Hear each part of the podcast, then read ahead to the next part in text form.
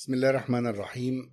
أنا بستضيف النهارده وفي ضيافة الدكتور إيهاب مسلم. بستضيف آه، الدكتور إيهاب مسلم في مكانه في في آه، عيادة الشركات.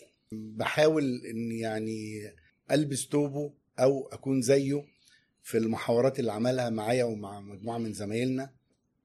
يا مرزوق ال- الكرافته كويسة؟ بدلة ها؟ ده انت تلبس توبة فعلا كده صح؟ آه،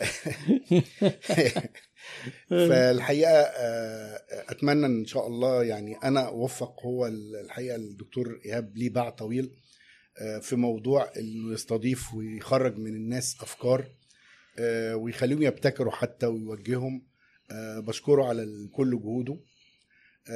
أهلا وسهلا بحضرتك دكتور إيهاب وشرفتني. ربنا يكرمك. أنا اللي اتشرفت جدا وأشكرك للمبادرة اللي هي يعني إيه فكرة كده خارج الصندوق. ربنا يكرمك يعني أنت حضرتك اقترحتها وأنا عجبتني جدا إن يعني إيه نعمل حلقة أبقى أنا الضيف مع إن أنا كنت بصراحة يعني استريحت قوي إن أنا بسأل وما بتكلمش. لا أنت متوجه من تحت لتحت ومن, فوق الترابيزة كمان وبتدير الحقيقة بكفاءة يا ربنا رب أكون زيها إن شاء ربنا الله. يكرمك. آه، أنا الحقيقة عندي مشكلة كبيرة إن أنا بعد ما جمعت الأسئلة اللي عندي وأسئلة زملاء آه. وأسئلة المتابعين وحتى الأسئلة اللي على آه، العيادة آه، قلت أطبق على نفسي اللي أنا بقوله للناس اللي هو اعمل بحث قبل ما تسأل. آه. اعمل بحثك قبل ما تسأل. آه. السؤال بيضيع وقت الناس أو يخليك ما يفهموش السؤال أو يدوك إجابة مبتصرة. فقلت تمام. أنا أعمل بحثي أيوه ففوجئت إن كل العناوين اللي أنا مجمعها حضرتك الحمد لله آه، يعني مغطيها آه، سواء في ال 113 حلقة اللي عرضتهم اللي. منهم 100 حلقة بتوع حضرتك لايف آه،. أو المنشورات بتاعت حضرتك. أو التعليقات أو الدبلومة ثلاثة في واحد. اللي أنا تلصصت برضو على الإيه العناوين الرئيسية فيها واضطريت إن أنا أراجعها لقيت حضرتك مغطي كتير قوي. فاحنا نعمل هحاول. أعمل حوار غير تقليدي ويا رب إن شاء الله ربنا يوفقنا. أنا عندي ال- الحوار هيشمل ست موضوعات. آه، أول حاجة مقدمة عن حضرتك. تاني حاجة أسئلتي اللي أنا سألتها على الصفحة. آه. تالت حاجة أسئلة هم اللي قالوها لي اسئلها آه. هم اللي قالوها لي اللي حطوها على التعليقات. آه أيوة. آه هم اللي قالوا لي دول الناس اللي هم الإيه المشاكسين يعني. آه حبايبنا المعروفين. آه. أيوه أنا عارف. وبعد كده أسئلة المتابعين. مم. وعندي بعد كده آه، مجموع موضوع ال- ال- ال- التويتات. تويتات صغيرة كده عايزين. نتكلم فيها. والآخر خاتمة حرة بقى لحضرتك تقول فيها اللي أنت عايزه. فاسمح لي بقى إيه نمشي المشوار ده مع بعض. أيوة أيوة. و- ربنا ييسر يعني. وربنا يستر. وإن شاء الله يكون خير يعني. بس بلاش الأس... إيه خبر خير جدا. ده نبدأ الأسئلة. ده إحنا محتاجين ثلاث شهور عشان الأسئلة دي. نبدأ الأسئلة. أيوه. آه، أيوة. وحضرتك يعني مع حفظ المقام ربنا. آه، وال- وإن حضرتك يعني الأشهر ما بيننا الحمد لله. آه، حضرتك آه، عفواً مش يعني. هقول حضرتك مين هقول لحضرتك أنا عايز تعريف عن الدكتور إيهاب. وبتعمل إيه وبتعمله ليه؟ آه. هو جزء كبير من. من إجابة السؤال ده آه، هتلاقي يعني يمكن الناس اللي متابعين آه، عارفينه. يعني اللي ما اللي ما يعرفنيش؟ آه، أنا أصلا طبيب واتخرجت من آه، سنة 86 وقعدت أمارس الطب والبزنس مع بعض. لمدة خمس سنين وبفاضل في مجال إيه بينهم يا دكتور بعد؟ آه، أول شركة عملتها في امتياز كانت شركة أجهزة طبية. ما شاء الله. آه وبعدين في وفي نفس الوقت أنا جاي لي جالي تعيين في الجامعة في تخصص جراحة أعصاب وده تخصص لا يقبل آه، ما لوش ضره يعني ما ينفعش كده إيه تتجوزه لوحده. فيا إما آه، أستمر يعني أنا كان الأول كان رغبتي لما عجبني البيزنس وأنا في امتياز قلت أنا هاخد تخصص خفيف كده. زي حاجة زي مثلا إيه جلدية تحاليل أشعة وهي- يعني بيزنس برضه. لكن طبعا بنظرية القطيع لقيت إن أنا جاي لي وظيفة طبيب مقيم في المستشفى الجامعي آه، في تخصص جراحة الأعصاب. وطبعا دي الحاجات دي آه، القطيع ما بيفوتهاش. آه. فأنا ما فوتهاش. فبقى إيه إيه تخصص بقى إيه دايما نبطشيات ومش موجود و... فبعمل حاجة بحبها على فكرة. الطب كان جميل وبحبه وممارسته حلوة. بس كنت بقارن. إيه، المقارنة طبعا ما كانتش سهلة وقعدت فترة طويلة وفي الآخر كملت في ال business بدون أي معرفة إيه، بالأصول بالأصول والأسس بتاعت ال business خالص. بالهبد بقى اللي هو ما عنديش فكرة يعني إيه حسابات يعني إيه إدارة شركة يعني إيه إن في أدير الناس إزاي أقيم أدائهم إزاي أعينهم إزاي. بنعمل الحاجات كلها كده بال زي أغلب الشركات الصغيرة للأسف بيعملوا الحاجات كده بدون دراسة. كي ال business ناجح؟ آه والشركة دي ما زالت قائمة على فكرة بس أنا تخرجت منها. هي طبعا الشركة من سنة 87 أنا خرجت منها وما زال شركائي وأصدقائي هم دفعتي. آه، ما زالت الشركة قائمة بس أنا يمكن خرجت منها سنة 2000 2001 حاجة زي كده من زمان. لأن أنا بقى بعد كده لفيت بقى لفة على business كتير. واشتغلت في حاجات مختلفة آه، تجارة وخدمات آه، واستيراد مثلا غير استيراد الأجهزة الطبية جبت استيراد آه، أغذية وحاجات ليها علاقة وصدرت صدرت عصير ويعني شغل مختلف. وبعدين وفتحت شركة تدريب كانت كمبيوتر وبعدها تحول الموضوع إلى ال- دلوقتي النشاط اللي أنا يعتبر يعني متفرغ ليه هو آه، الكورسات والاستشارات في مجالات الإدارة. بعد رحلة طويلة بقى من ال- الرحلة دي خدت آه. وقت قد إيه عشان تبقى ستيبل لا الرحلة دي هي. بص هي حركه هي مراحل بتسلم بعضها وما كانتش مخطط ليها. يعني زي ما الواحد بيحاول ينصح الناس دلوقتي يحط خطة ويحط هدف. بس طبعا لما أجي أبص أنا فين دلوقتي؟ وكنت متخيل هل كنت متخيل الكلام ده؟ في الثمانينات والتسعينات لا مستحيل. لأن انتهى بيا الأمر إن أنا أبقى business consultant وده ما كانش خالص في الخطة. أنا كان كل اللي بعمله إن أنا بحاول أتعلم لأن اكتشفت قد إيه كل ما بعرف حاجة وأطبقها بتحسن الشغل. فبقيت عندي وأنا أصلا بحب القراية والمعرفة من زمان يعني دي حاجة هي built in كده في ال software بتاعي. فبقيت أكثر نهما للمعرفة وقرايات وكورسات وخدت MBA وكل ما في حاجة جديدة بعرفها بحاول أطبقها بلاقيها بتفرق. فبقى عندي يعني أنا بقول للناس أنا مش خارج من المكتبات وبين الكتب أنا خارج من السوق ورحت للمكتبة علشان أنجح في السوق. ف... آه، فيمكن ده خلاني إلى حد كبير أبقى محتك بالسوق الأول والغلطات الأول. وامارس غلط وارتكب كل الاخطاء اللي أنا بحذر الناس منها حاليا وابقى أنا إيه بحذر منها زي ما اكون في مكان اللي بيرتكبها لأن أنا فعلا كنت بعملها.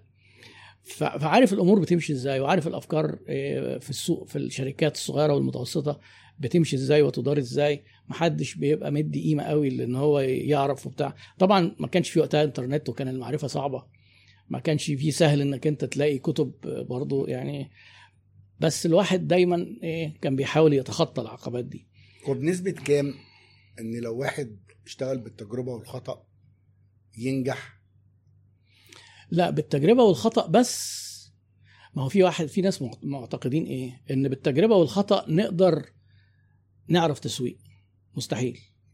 بالتجربة والخطأ ممكن نكتشف علم المحاسبة. مستحيل. يعني إن كان التسويق يعني العلوم كل العلوم دي الإدارية كلها فيها حاجات بيتقال عليها كومن سنس يعني في حاجات بديهية كده. مساحة الحاجات البديهية في التسويق كبيرة بس في المحاسبة والمالية مش ممكن.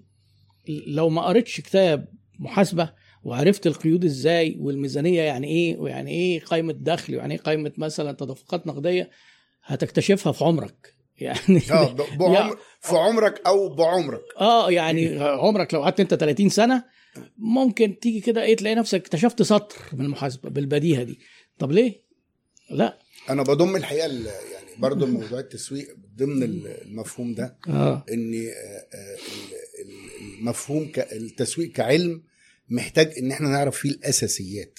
أيوه. معايا؟ آه، آه. لأن حكاية إن أنا أكتشفه كله لوحدي وأجرب على اعتبار على اعتبار إن جدي وأبويا وكده كانوا شغالين وكده الوضع بيختلف والزمن بيختلف. وأنا أيوة. يعني أيوه. نص كده عندي كلمة هنا اللي هي إيه لو أنت ما عملتش منافسك هيعمل. صح. لو أنت ما نظمتش منافسك هينظم. لو أنت ما. سوقتش حلو منافسك. لو أنت ما حسبتش المنا... فهو اختيارك. صحيح جدا. هو آه، أنا مثلا في أحد الاستشارات من سنين طويلة كده مع حد وارث المهنة اللي هو فيها عن جده عن أبوه آه، جده وبعدين أبوه وبعدين هو. قال لي إحنا بقالنا فترة في شوية شباب دخلوا السوق عمرهم ما اشتغلوا في الشغلانة بتاعتنا. بس متعلمين وكل واحد شايل لي لابتوب أنا ما أعرفش بيعمل إيه. في خلال خمس سنين بقى بقوا أكبر ناس في السوق. فهم دول جايين إيه، عارفين بيزنس طبقوه على مجال آه، موجود وفي منافسين أقوياء بقى لهم سنين أجيال. تقدموا عن اللي ماشيين بمدرسة الحياة وال- والتوريث وعلى فكرة الخبرة دي مش حاجة قليلة ده آه بالعكس طبعا. ده بيبقى فيها حاجات معلومات وحاجات تراكمية منقولة من أجيال آه، ليها قيمة عالية جدا طبعا. بس اللي دارس بقى يسبق دول. هو أنا عندي حد مرة بيقول لي إيه آه أنت بتقول لي كذا؟ آه. بس أبويا بيقول لي كذا. فقلت له اسمع كلام أبوك. بأمانة اسمع أيوة. كلام أبوك. وطلع أبوه فعلا مديله مساحة يتحرك بطريقة علمية. آه. وفي نفس الوقت أنا مش عايز أحرمه من النصيحة لأن أنا فعلا أنا في المجال بتاعهم ما أقدرش أديله نصيحة أبوه. طول الفترة بقى اللي هي اتكونت فيها حضرتك أو استقريت فيها أو. بلورت فيها الوضع الحالي اللي حضرتك آه، شغال عليه. كام قد إيه؟ ما هو احسبها حضرتك أنا أول شركة عملتها 87 قول بدأت بقى إيه أستقر وآخد القرار إن أنا شغال في القصة دي من أواخر 91 وقتها على طول بدأت أقرأ وآخد كورسات وبعدين أنا برضو بحمد ربنا إن أنا كان حظي حلو. أنا في بدايات إن أنا أحتك بالمعرفة الإدارية. آه، مثلا حضرت كورسات للدكتور طلعت أسعد. يعني أستاذ- ده أستاذ أستاذ, أساتذتنا. آه يعني إنسان عظيم بمعنى الكلمة. وغير لي مفاهيم كتير جدا في الحياة وحببني جدا في التسويق وفي الإدارة بأسلوب يعني ممتع وأنا أكيد متأثر بيه يعني. ودكتور زهير ثابت عليه رحمة الله توفى يعني يمكن في منتصف أو أواخر التسعينات. آه، كان الاثنين دول بشكل غريب جدا بيتكلموا في حاجات كان ما حدش بي- بيفتح بقه فيها خالص. يعني مثلا الدكتور زهير عمل كورس حاجة اسمها رضا العملاء. سنة 94 أو 93 حاجة زي كده وأنا حضرته له. يعني إيه رضا العملاء؟ وإيه العملاء دول؟ إيه ده؟ كان كل الناس يقول لك إيه آه، البضاعة المباعه لا ترد ولا تستبدل. وبص ال- والثقافة دي لسه موجودة بضاعه يعني. بايعه نفسها يعني. واه وبعدين يروح واحد يجي ألف هو رزقنا مش على حد. والحاجات اللي أنا بقى حولتها لخرافات أنا متأثر طبعا بالكلام اللي هم قالوه. ويجي الدكتور طلعت في محاضرة مثلا يقول لك إيه شتائم العميل موسيقى هادئة. يا خبر يا دكتور انت إزاي بس؟ يعني حضرتك معلش يعني إيه يعني اعصابنا معلش بالراحة شوية. إزاي عميل يشتمني وابقى أنا سامعها مزيكا قال لك العميل الغضبان ده يعني كان عشمان فيك. يعني متوقع ان انت انسان كويس. فلما يغضب منك اللي هي بالبلدي اللي هو إيه العشم والتوقعات يعني انت كنت عامل حاجة كويسة بوظتها. الحق بقى وهو غضبان كده رجعه تاني إن هو إيه العشم بدل ما الاولاني يسيبك خالص. بالظبط. لا ده يسيبك خالص. بدل ما يسيبك خالص وهيشن عليك. وهيفضحك و... وبعدين معظم الدراسات بقى كمان لما الواحد يحتك بيها لها موجودة في الحقيقة. يجي يقول لك إيه ما حدش اشتكى من البتاع ده غيرك. طب ما تتصل كده بالناس الباقيين اللي واخدينه هل آه، مبسوطين. لو اتصلت هتلاقي نسبة كبيرة جدا عندها شكوى بس قال لك إيه ما هنعمل إيه؟ هنشتكي ليه؟ ما هم ضحكوا علينا ما هم نصابين. والله ما نتعامل معاهم تاني. فيعني فبقى في تأسيس لطريقة جديدة في التفكير. وأنا كنت مشاكس جدا ومن الناس اللي هو المعارضين اللي أنا دلوقتي بتعامل معاهم بديكتاتورية شوية. آه، إن هو إيه يقول لك لا الكلام ده أنا كنت بقول الكلام ده مش مظبوط. الكلام ده مش مظبوط وهتضيعونا معاكم. لكن آه، لما طبقت لقيت إنه مظبوط ولقيت إن أنا بكسب فلوس وبعدين ضميري بقى مستريح. يعني عارف انت في ساعات برضه الواحد إيه لما يجي يقسو على حد حتى في التعاملات الإنسانية كده أو يقول له لا وبتاع مش عامل لك حاجة بتبقى متضايق بس بتعتبر إنه إيه هو البيزنس لازم يبقى كده لازم يبقى منظرنا وصورتنا إن إحنا يعني كده عظماء كده في نفسنا و... ومحدش يلوي دراعنا ويعني يجي يقول لك مش عاجبني اللي معرفش يعني إيه مش عاجب أنت طول كنت تتعامل مع ناس كده زينا؟ الواحد جواه اللي هو الايه جرأة الجاهل دي كان وقتها. فلقيت إن ده واحد ضميره مستريح والناس بتحبه وهو بيبادلهم حب بحب كمان. وحكاية حب العملاء ده أنا مش بقولها ده, ده أنا بقول للناس نجاحك. إنك أنت تخيل كده مثلا أنت في محل واللي جاية تشتري منك خطيبتك. داخلة كده عليك بقى شوف أنت قد إيه بقى تبقى منشرح وتقوم تلم تلم بقى كل الدباديب الحمراء وتروح تعاملها تبين لها قد إيه أنت راجل بقى يعني فارس. طب والناس اللي بتلككوا يا دكتور؟ بص العملاء بشر. البشر أصناف كتير جدا. فيهم شخصيات صعبة طبعا فيهم شخصيات صعبة جدا. بس إحنا بنعاملهم مش عايز أقولها قوي لكن خلينا نقولها بصراحة يعني. بناخدهم على قد عقلهم. اللي بيتلكك نبقى فاهمين إنه بيتلكك. ما نقولوش أنت بتتلكك ما نقولش أنت بتكذب. يجي يقول لك إيه ده أنتوا أغلى ناس ده أنا شايفها بره ب- بأرخص 200 جنيه. لا أصل دي حضرتك فيها ميزة كذا وفي بره حاجات بتبقى الجودة فيها مش كويسة وبعض الناس بتعمل كذا وبتاع أنا عارف إنه بيكذب. ما أقولوش إنك بتكذب. وواحد بيتلكك واحد عصبي. مش إحنا في مش دي كلها صفات في البشر.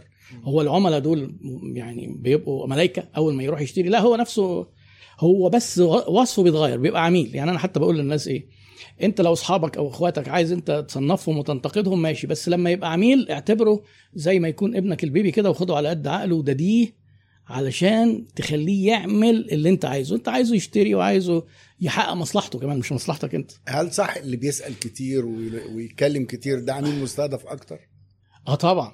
طبعا. يعني أنا لاحظت ده في في الشغل عامة. آه طبعا. هو في بقى ناس يقول لك إيه اللي يقعد يقرفنا بقى ويسأل يبقى كده ده مش عميلك وبيضيع وقتك. طبعا في قواعد بقى غريبة أنا بكتشف على يدا ثقافة بقى مدرسة الايه مدرسة كراهية العملاء زي ما أنزلت. إن هو إيه لا اللي يقول لك أنا شايفه أرخص يبقى ده مش عميلك يبقى ده تديله على دماغه وخسارته مكسب. و... وللأسف في بعض ناس وأنا كتبت بوست عن الموضوع ده يعني محسوبين من الشطار وأنا بحبهم وهم شطار فعلا وغلطة الشاطر بألف بينشروا الكلام ده. ليه؟ لأن إحنا جوه عقلنا بشكل لا واعي نفسيا إحنا بنحب نمشي مع القطيع ونحب إيه ما نصطدمش بالمجتمع. طلعنا لقينا المجتمع كله بيقول لك إيه لا آه، ده العملاء لو سبتهم هياكلوك. طب أنا بقعد أفلسف بقى وأشوف الكلام ده إزاي يتقال بشكل علمي ويجي واحد يقول لك إيه ست أنواع من العملاء ما تتعاملش معاهم. ويقوم قايل لك إيه العميل الغبي والعميل الكذاب والعميل العصبي والعميل طب أنت سعادتك سبت مين بقى؟ طب ما هو ما هو ما دي صفات لو كلنا بالظبط كلنا. آه، طب ما أنت لما تبقى عميل ترضى. أنا أفترض يعني إن إيه واحد الايك ما حدش فينا بيعترف إنه غبي يعني بس ترضى إن حد يقول عليك غبي. آه، لو واحد عصبي ترضى تقول العصبي ما تعملش معاه. طب مين اللي هيبيع للناس دي. ما هم بشر. وانت هتبيع لمين؟ يعني وانت بقى لناس وانت هتبيع هتبيع لمين؟ انت فاضل لك مين؟ خلصتهم. آه، خلصتهم ده مش مصلحتك يعني أنا الناس حضرتك- فاكريني بدافع عن العملاء أنا بس عايز أوضح إن أنا بدافع عن الشركات وعايزهم يكسبوا أنا مش آه استشاري. عملاء آه أنا مش حماية. مستهلك أنا عايز الناس تكسب أنا كان قريب في في مع حد بكلمه بقول له بعد السنين الطويلة دي أنت بتنافس بإيه قال لي بخدمة العملاء قلت له الناس اللي عندك فاهمين إن أنت مش بتبيع منتجات إن أنت بتنافس بخدمة العملاء قال لي آه فاهمين جدا. قلت له طيب وضعك إيه في المنافسة؟ قال لي بقيت أكبر شركة.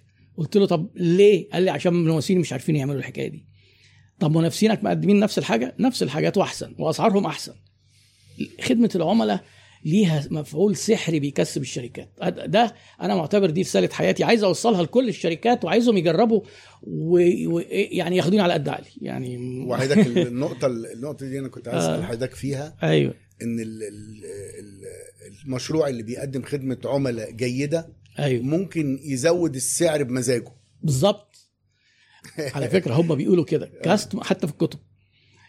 customer service أو اللي هي ال best customer service makes price irrelevant. يعني إيه؟ بتخ- تجعل السعر ليس له آه، قيمه بالظبط. لأن أنت تيجي تقول لي إيه؟ هديك أرخص. لا يا حبيبي أنا الأستاذ حسين اتعاملت معاه. ده راجل ده ناقص يعني ده شايلني فوق. راسه. ده أنا يا دوب بفكر كده بلاقيه بي- بي- بيتابعني وبيكلمني. أنا ما اضمنش. أنا هوفر كام يعني؟ ه- هوفر 5% 10% لا بس ده اللي بيتعمل ده يساوي أكتر من كده. وأنا لسه كده في سؤال حضرتك. آه. آه، حضرتك كده آه، اديتني خريطة ب 36 سنة. آه تقريبا From تقريبا. أيوه. 36 سنة. لخصناهم في كلمتين. حلوة قوي. المتعة في الرحلة ولا في الوصول؟ لا في الرحلة أكيد. حقيقي. آه طبعا. يعني حضرتك كنت مبسوط في في جداً. في محطات أنا التوقف. أنا في كل كتاب بقراه في كل صفحة ببقى مبسوط. كل فيديو بشوفه ببقى مبسوط. كل عميل بقابله في استشارة وبحس إن أنا فدته ببقى مبسوط. وبعدين الوصول اللي هو إيه؟ يعني ما هو على فكرة هو في الحقيقة ما فيش وصول. ما هو الوصول النهائي إن إحنا هن- هنروح القبر هو ده الوصول الوحيد. الجنة بقى إن شاء الله. ووقتها نتمنى يعني إن إحنا نكون عملنا اعمال تشفع لنا. لكن ال إن هي لو أنت يعني عايز إيه تحقق هدف وهتفضل أنت حاسس بقهر ونكد وبتاع لحد ما توصل ده انت كده بتضر نفسك نفسيا جدا. لا ده استمتع بالرحلة. من يومين كنت كاتب آه، اغضب قابل الحياة بوجه غاضب وستغضب عليك. آه طبعا. ناس صح. ناس كتير كتبوا لي يعني إيه؟ ما انت بتقول كلام صعب. صعب. يعني يعني يعني قولها لهم بالراحة كده. يعني, يعني لو قفشت على الحياة هتقفش عليها. كده حلوة دي. هو دي تعبيرات قالك الشباب يعني بقى. إيه؟ ما آه، تبقاش لو- قفوش كده. ما تبقاش خليك لزوز. بالظبط واحد كتب كده. خليك قال لزوز لك يا يعني أستاذ أنت من الدنيا وهتديك كل الخوازيق بتاعتها حاجة كده. فكان. كان آه، واضح أكتر مني بصراحة. طيب. اشتغلت بقى في الآخر في التسويق والإدارة وحل مم. المشاكل وبقى عندك صفحة وبقى عندك كورس محترم جدا. آه مم. الحمد لله مئة ألف واحد خدوه. ما أعرفش الرقم ده يعني هم هم ما وصلوش 100000 إحنا قربنا من ال 95 وبعدين ما شاء هو الله ما شاء الله ما شاء الله. برضه عشان الناس تبقى فاهمة إيه القصة أنا آه، أصلا أنا ليا على يوديمي اللي هو دلوقتي نشاطي الوحيد في التدريب بطلت أدي كورسات ولا على زوم ولا ولا كده في في كلاسات يعني. أنا ما كنتش بدي 20 كورس ولا 22 كورس. أنا طول عمري عامل دبلومة واحدة فيها مجموعة الحاجات اللي أنا اكتشفت إن اللي هيعمل business محتاجها. بركز على التسويق لأن أنا معتبر إن هي أهم حاجة. أهم حاجة إنك تجيب فلوس. في التسويق هو المهم. صحيح بتصرف فلوس في الأول بس برضه هو ده اللي بيجيب الإيراد. بس عشان تشتغل محتاج حاجات كتير. حطيت بقى حاجات كل لما إيه كل شوية كنت أزود حاجة. وبعدين قلت بقى إيه كتسويق بقى. هحول الكلام ده ل product mix يعني إيه؟ مزيج من المنتجات. بدل ما يبقى أنا عندي دبلومة واحدة طويلة مزعجة كده والناس تقعد إيه؟ يقول لك لا لا ده مش فاضيين للكلام ده. آه قسمها حتت صغيرة وكل واحد عايز حتة يدرسها. وبجيب حتة بجيب رجل الناس بيها وأديها لهم ببلاش. فال آه، حوالي 90% من العدد هم اللي إيه؟ خدوا الطعم اللي هم واخدين الكورس اللي ببلاش. فعشان كده العدد كبير قال يعني آه، أنا بكشف لهم أهو السر يعني اللي بيجي يشوف الرقم ده يقول لك ده الراجل ده عظيم مدي كورسات ربنا كتير. ربنا يبارك لك يعني ويبقوا مليون وربنا يبارك لك ربنا يبارك فيك. فهي بتبقى بتحقق لي سعادة إن الناس بتاخد قيمة مجانية وبعد كده بيجي رجلهم يدفعوا فلوس. كويس يبقى win win أهو. ما هي دي ال value أنا بدي وباخد. هو كده حضرتك برضو رغم إن أنت قلت آه، الطريقة اللي حضرتك عملت بيها ال- ال- ال- ال personal brand بتاعتك اللي آه. أنا عايز استزادة في موضوع لا هي دي دي حتة. صغيرة هو ده أنا كده بتكلمت مثلا على ال marketing الكورسات الأونلاين و... وأنا نفسي أشوف لحضرتك على فكرة كورسات أونلاين و... ربنا يكرمك يا دكتور وكنا لسه بنتكلم طيب، في الحكاية دي قبل طيب. ال live لأن طيب. حضرتك ال- يعني اللي بتقدمه له قيمة حقيقية بس محكوم بمكان وزمان هو ما دام يعني الأونلاين مدينا ميزة جامدة جدا أنا كنت ما أقدرش أتخيل إن أنا هدي كورسات في كل الدول دي لأن الأونلاين خلاص وفرت فال personal branding ده موضوع يعني هو دلوقتي على فكرة العنوان كبر جدا وبقى موضوع مهم وكان أول أصل هو بدأ مع إيه مع ال social media يعني مم. البشرية ما كانتش تعرف حاجة اسمها personal branding تقريبا لكن لما بدأ الناس بتوع التسويق خصوصا وال branding يحطوا كده دماغهم ويشوفوا الموضوع ده اكتشفوا حاجات آه، هتساعدنا قوي يعني إيه؟ إن كل واحد له personal brand حتى قبل النت بس كان ال personal brand إيه؟ على قد كام واحد يعرفك ويعرفوا عنك إيه. ناس قليلين جدا كانوا يعرفهم إيه؟ عدد كبير اللي هم مثلا إيه؟ لعيبة الكورة المغنيين المشاهير الشيوخ ده. بس معظم الناس يعرفهم دايرة محيطة بيهم ما تزيدش عن 20 30 واحد. فما نقدرش نقول عليه brand يعني ليه؟ لأن عدد قليل جدا. ال brand بيبقى brand لما تلاقي ناس كتير تعرفك. فأنت اللي حواليك دول حتى القليلين بيعرفوك ويعرفوا عنك إيه؟ هو ده ال personal brand بتاعك. دلوقتي في وجود ال social media سهل جدا إنك تخلي العدد ده كتير وتخليهم يعرفوا عنك الحاجة اللي أنت عايز تتخصص فيها أو تكسب منها فلوس. من إمتى بقى الكلام ده؟ من أول ما أنت طالب في الكلية. مم. يعني أنا كنت في جامعة النيل اللي كان بيقدم اللقاء شاب طالب في الكلية. ولما عرفوني عليه قبل ما نبدأ آه، لقيت عنده مليون subscriber على يوتيوب. وهو طالب في الكلية. فهو عامل لنفسه personal brand طب تعالى نتخيل مع بعض الشاب ده. هل هيلاقي صعوبة إنه يلاقي شغل؟ لا طبعا. مستحيل. لدرجة إن هم لما حبوا في الجامعة يجيبوا حد يقدم كانوا بيقارنوا يجيبوا مثلا إيه حد مذيع ولا مذيعة professional ما أعرفش إيه ولا يجيبوا الشخص ده اختاروه لأن هو من جوه المكان.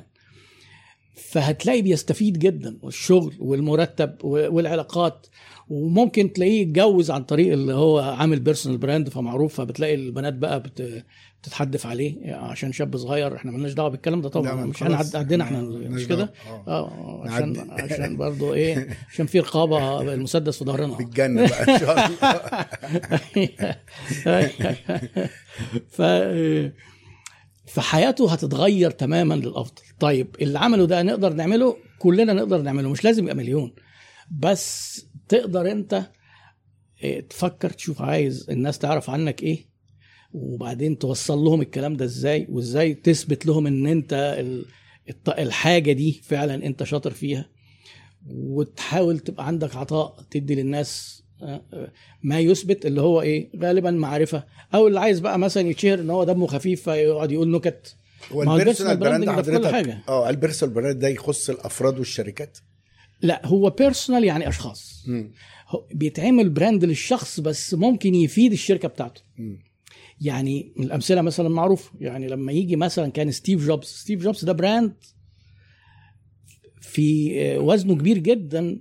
وهو اللي شال ابل في البداية. آه. فهو personal brand والشركة ابل بس ال personal brand كان في قوة كان الأول حتى أقوى من ابل وبعدين شال ابل مم. وبعدين لما هو مات اتأثرت كده شوية وبعدين إيه ابل بقت هي دلوقتي. أو تعالى دلوقتي بص على الراجل ايلون ماسك اللي اشترى تويتر و... وكان بادئ من زمان بشركات كتير. ده personal brand خدم شركة. في الأمثلة العربي ناس كتير جدا الناس ال influencers دول لما مثلا آه، آه، أخونا تامر الشاعر آه، يجي آه، ده بدا يبقى personal brand قوي وهو شغال في الموبايل اكسسوارز فالناس بتحبه وتثق فيه فاللي شغال في الموبايل يحب يتعامل معاه.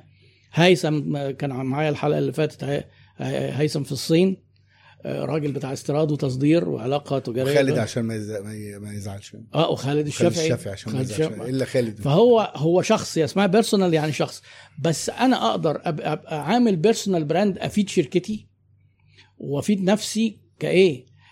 لو أنا طالب لو أنا بدور على وظيفة لو أنا freelancer موجود على المواقع بقى اللي هي بتاعه العمل الحر دي واكسب بالدولار والهيصة اللي شغالة الأيام دي. في أي مجال ال personal brand هيخلي موقفك قوي. أنا كنت كنت ناشر post آه، سؤال هو كان إيه؟ تمهيد لحاجة أنا إيه؟ هقولها دلوقتي. يعني أنا كنت حاطط هل سوق العمل سوق؟ عادل. هل أعلى كفاءات بتاخد أفضل وظائف؟ هي طبعا الإجابة في كل الدراسات ودي اللي جاوبها كل الناس لا. سوق العمل ليس عادلا بدليل إن مش أحسن كفاءات بتاخد أفضل وظائف. طيب إيه بقى اللي يخليني أنا كشاب أحصل على أفضل وظيفة؟ هل المهارات المهارات مهمة المعلومات مهمة؟ لقوا ان في حاجة أهم من ده كله. هم مسميينها إيه؟ رأس المال الاجتماعي social capital رأس المال الاجتماعي اللي هي علاقاتك الشخصية ممكن أسرتك ممكن قرايبك. واحد في قرايبك مثلا كان مثلا programmer وانت عايز programming فبدأ هو انت عندك رأس مال اجتماعي بدأ يسندك. يقول لك طب إيه روح لفلان هتاخد كورس كذا. أنا عملت إيه اعمل كذا ووريني. واحد والده شغال دكتور زي ما بيحصل ويقول لك إيه الطب يورث. ليه؟ لأن في رصيد. في رصيد فبيبقى أسهل يدخل الكلية و... وأسهل يتفوق فيها لأن في حد سنده. رأس المال الاجتماعي يا إما حاجة مالكش دخل فيها قرايبك وأسرتك وعيلتك يا إما حاجة أنت بتعملها اللي هو ال personal brand. رأس المال الاجتماعي بال personal brand عالي جدا. إنك ناس ما ت- إيه كتير قوي يبقوا يعرفوك. فلما انت تروح في منافسة مع أي حد هتبقى موقفك أفضل. حتى وإن كان هذا الحد أشطر. ما برضه إيه دايما أنا كنت عامل محاضرة لأطباء الأسنان وسألتهم هي كان عنوانها إيه طب الأسنان والإدارة. لأن الحاجات دي ما بيدرسوهاش ولا في الكليات ولا في الطب ولا في طب الأسنان ولا حاجة. أنت لما تفتح عيادة هل طبيب الأسنان الأشهر بيشتغل أكتر ولا الأشطر؟ هو فرق حرف. أشهر ولا الأشطر؟ الأشهر 100% طب علمونا في الكلية نبقى أشهر؟ ما علموناش. نبقى أشهر إزاي؟ رأس المال الاجتماعي. personal branding وعلاقاتك مع الناس بقى لما يجي لك. أنا لو جالي عميل وحس بإن أنا بهتم بيه ورجع اتكلم عني كويس فالناس سمعت بقت سمعتي حلوة ما هو ده social capital الناس وعلى فكرة جزء من ال social capital الكوسة. كمان يعني. ما هو هو عنوان كبير بيشمل كل حاجة. فأنت ما تجيش تقول لي إيه ما لناش فرصة لأن الكوسة بتاخد الوظائف. لا اعمل كوستك بنفسك. لأن شركات كتير بتدور على ناس ما بتلاقيش الكفاءات وما بيبقوش مطمنين. فانت لو انت طمنت الناس بانك انت كبرت رأس المال الاجتماعي ده بشكل أخلاقي بقى بلاش كوسة وبلاش واسطة وبتاع. مع إن على فكرة دراسات علم دراسات الموارد البشرية بتقول إن معظم التعيينات بيتم بتوصيات شخصية. الرف... يجي يقول للناس في الشركة عندكم محدش يعرف عايزين محاسب جديد ما تعرفش محاسب. هي مش كوسة ولا حاجة. ليه ده تو- التوظيف ناجح؟ لأن أنا في الشركة وعارف الشركة وعارف صديقي وعارف إن هو مناسب ككفاءة ومناسب لثقافة الشركة ومش أقل. فبرشح الشركة لصديقي وبرشح صديقي للشركة. آه، ده شكل من الأشكال. غير آه، مش هنتكلم بقى الكوسة بتاعت إن إيه فلان جاي لكم وشغلوه ولا الحاجات اللي بتحصل بقى فيها corruption أو رشاوي أو حاجات زي كده. لا آه، يعني ده كده رأس مال اجتماعي آه، فاسد. أنا سحب يعني ممكن نسحب كلمة ال brand دي برضو على الشركات والمشروعات؟ ده هي أصلا brand للشركات. ده دخولها في الأشخاص هو الجديد. هو ال branding لما بدا التسويق ينضج كده وياخد وضعه كانت كلمة branding هي الشركات وال brand ات الناس بقى عارفة ال brand. آه، بامبرز ما أعرفش آه، رولكس آه، فيراري هي دي ال brand ات. لكن إن يبقى brand شخص كده ما كانش متاح نتكلم عنه لأن ما كانش ليه أدوات مع الناس. وأنا الحقيقة ال- ال- ال- يعني آه. ال- السؤال ده آه، أساسه إن في ناس بتشتغل وبتبيع بس مش هاممها إن هي يكون ليها brand مش هاممها إن هي يكون ليها آه، ال- التواجد الاسم. ودول بيتعرضوا مع مر الوقت لمشاكل كتير جدا جدا. آه، عند ظهور زي ما قلنا آه، مثلا حد بيبيع أرخص حد بيبيع أكبر. فدول على طول بيختفوا من السوق لأن هو ما عندوش حاجة. يعني في ناس كتير مش فاهمة أهمية ال brand ك value. ك value يدفع فيه فلوس. أيوه طبعا. value يدفع أيوة، فيه فلوس أنا لما تيجي تقيم شركة آه بالظبط. سمعتها مم. وشهرتها والأصول غير الملموسة دي ممكن تساوي فلوس أكتر من من قيمتها كفلوس. يعني لا اللي ما بيعملش branding في ال business بتاعه مهما كان حجمه يبقى بيخسر. ده إحنا بنقول personal branding يعني شخص يعني طالب يبقى انت عامل شركة وعامل نشاط وحاطط فيه رأس مال وليك عملاء وبتتجاهل إنك تعمل brand آه، يعني لا الوقت ده عدى. يعني ده كده خطأ جسيم في, في إدارة الشركة وإدارة التسويق. طيب بمناسبة التسويق آه.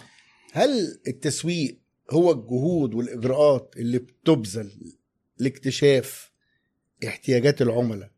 وتطوير منتجات وخدمات لتلبية احتياجاتهم وبالتالي يحقق المشروع جملة أهدافه؟ والله ده كلام عظيم جدا. يعني إيه، أنا خليني أقول لك مفهومي للتسويق. هو طبعا اللي أنت حضرتك بتقوله حرفيا هو نفس اللي هقوله برضه. بس أنا دايما بحب إيه أقول الأمور بشكل أبسط من كده شوية. ال- التسويق بيبدأ قبل ما يبقى فيه شركة ومنتجات. أول حاجة التسويق بيهتم بيها إن إحنا نصنع قيمة هنقدمها للناس.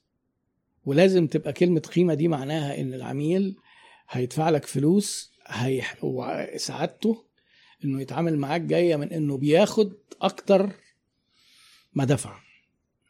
يعني مم. أنا مثلا إيه هتعامل مع الأستاذ حسين. قال لي ده أنا إيه هقعد معاك ساعة. فأنا قلت إيه ده الساعة دي ما إحنا مش هنلحق نقول حاجة. لقيت إن أنا قعدت مع حضرتك الساعة دي وخدت فايدة أكتر من اللي كنت متوقعها. دي هي دي القيمة. لو أنا خرجت من مع حضرتك آه، وأنا آه، حاسس إن أنا كده ما كانش ده توقعاتي كان أعلى لا يبقى يبقى هنا في دي مشكلة تسويقية. يبقى الأول حاجة بنصنع القيمة. وبعدين القيمة دي بنصنعها إزاي؟ لازم نبقى محتكين بالعملاء وعارفين هم عايزين إيه. ففعلا زي ما حضرتك قلت كده الأنشطة اللي إحنا بنشوف بيها احتياجات العملاء. أنا ما ينفعش أعمل إيه قيمة مثلا ل- لعميل آه، وأتخيل إن هو محتاج القيمة دي ويطلع في الآخر مش محتاجها ولا حاجة. يعني ليه جت من دماغي أنا؟ لا لازم يبقى العميل فأنا لازم احتك بيه وبعدين احتكيت بيه يعني إيه على الأقل استكشف معاه واخد زي ما حضرتك قلت كده في دراسة الجدوى انزل اسأل الناس انزل شوف الناس عايزين إيه, إيه هي دي البداية وبعدين هنعمل لهم حاجة كويسة. طيب إحنا آه، اللي انت سألتهم دول وعملت لهم حاجة آه، حاسين انها فيها القيمة ما هو في زيهم آلاف ويمكن ملايين حسب بقى حجم الشركة. هنوصل المعلومة للناس الباقيين إزاي؟ يبقى نوصل الرسالة. يبقى إحنا إيه؟ شفنا احتياجات الناس عملنا قيمة وصلنا الرسالة للناس اللي شبه العملاء اللي إحنا آه، سألناهم. وهو بقى إيه؟ دي بن communicate ال value. وبعدين الناس اللي إحنا وصلنا لهم دول اقتنعوا. هيجي نقط احتكاك وتبادل. هو ياخد القيمة وأنا اخد الفلوس. لازم التبادل ده يبقى ناجح بمعنى إيه؟ إنه win win أنا كسبان كويس جدا وأنا دايما بقول للناس أنا هدف التسويق ان يخليك تكسب كويس. مش إنك أنت يا دوب تمشي نفسك أصل التسويق نحن نحرق سعر فيا دوب نلاقي نفسنا بايعين وخسرانين. لا حتى هم بيسموها maximizing profit تعظيم الربح. طيب طب ما كده صعبة ما الناس مش هت... ما هي كده الناس مش هتشتري. هنسعر غالي. لا ما هي بقى هنا دي الزتونة بتاعت التسويق. مم. إنك لازم تبقى كسبان كويس ومسعر سعر مريحك وفي نفس الوقت العميل واخد الحاجة وحاسس إن هو كان لو دفع فيها أكتر من كده كان يبقى مبسوط برضه. آه، عارف كده إيه؟ مم. فهي دي ال- الاكستشينج لازم يبقى مرضي للطرفين. والعميل أكتر ليه؟ لأن العميل ده لو هو راضي هيجيب لي عميل تاني. أنا ممكن أنا عشان أوصل القيمة دي للناس أصرف إعلانات مثلا الأول أجيب لي 100 عميل مثلا أو مصاريف لي 10000 جنيه. العميل كلفني 100 جنيه عشان أجيب 100 عميل. مم. العميل اللي كلفني 100 جنيه ده مبسوط راح جاب لي واحد ببلاش. مظبوط. آه، لو أنا قسمت المتوسط بقى. بقى 50 جنيه. لو كل واحد جاب لي واحد بقى تكلفني 50 جنيه. آه. فأنا مكسبي زاد وبقيت أنا مبسوط وهم مبسوطين ليه؟ جايين بترشيح من الناس ثقة ولقوا إن توقعاتهم زي ما كانت وأفضل. فإيه؟ فالدايرة بتتقفل. الدايرة بتتقفل إزاي؟ إن إحنا رحنا للعميل الأول شفنا هو عايز إيه عملنا وصلنا بلغنا لبقية العملاء وبعدين عملنا التبادل خد الحاجة بقى سعيد جاب لنا واحد تاني. ده دليل على إن هو اللي إحنا كنا مستهدفينه من الأول حققناه. والهدف هو إن إحنا نوصل لولاء العملاء. عشان كده ال- البيع حاجة غير التسويق. البيع بياخد حتة صغيرة. من أول ما انت بتعمل الحاجة تدخل مخزنك تروح توصلها للزبون أنت كده بعت. اللي قبل كده تسويق واللي بعد كده تسويق. طب ما عايزك بتحرق لي السؤال الجاي. أه، خلاص اس- سحبت آخر جملة. سحبت آخر جملة. أنا الأول آه، آه، أيوة. الأول التعريف اللي حضرتك قلته آه، آه. اللي بدأته بإن أنا يعني قلت كلام مظبوط. أيوه. وأجبت إجابة مستفيضة الحمد لله. أنا عايز أرجعه بقى. يعني بصفه يعني إيه؟ أنا عميل. آه. آه، آه، اشتريت منك. أيوه. وخدت ال- الإجابة دي. برجعها لحضرتك وبقول لك زود لي شوية يعني ملالي القرطاس شوية. آه، وده عايز- حقي مش ولا كده؟ ولا مش عاجباك عايز ترجعها لا لا خالص؟ مش عايز أرجعها عايز املى القرطاس على فكرة لو عايز ترجعها خالص وأنا اعتبرتك عميل لا أنا هاخدها وأديك فلوسك وتديني فلوسها أو ترجع لي سؤالي ارجع لك سؤالك خد سؤالك يا عم عايز. بس أأكد على موضوع أو أفهم آه. أكتر يعني إيه القيمة تساوي الاستفادة ناقص السعر أيوه يعني إيه؟ أنا أقول لحضرتك آه، يعني إيه إيه هي القيمة والاستفادة والسعر دي؟ تعالى نقيس آه، على أي حاجة إحنا بنشتريها. هنفترض كده إن إحنا آه، دخلنا مطعم مثلا.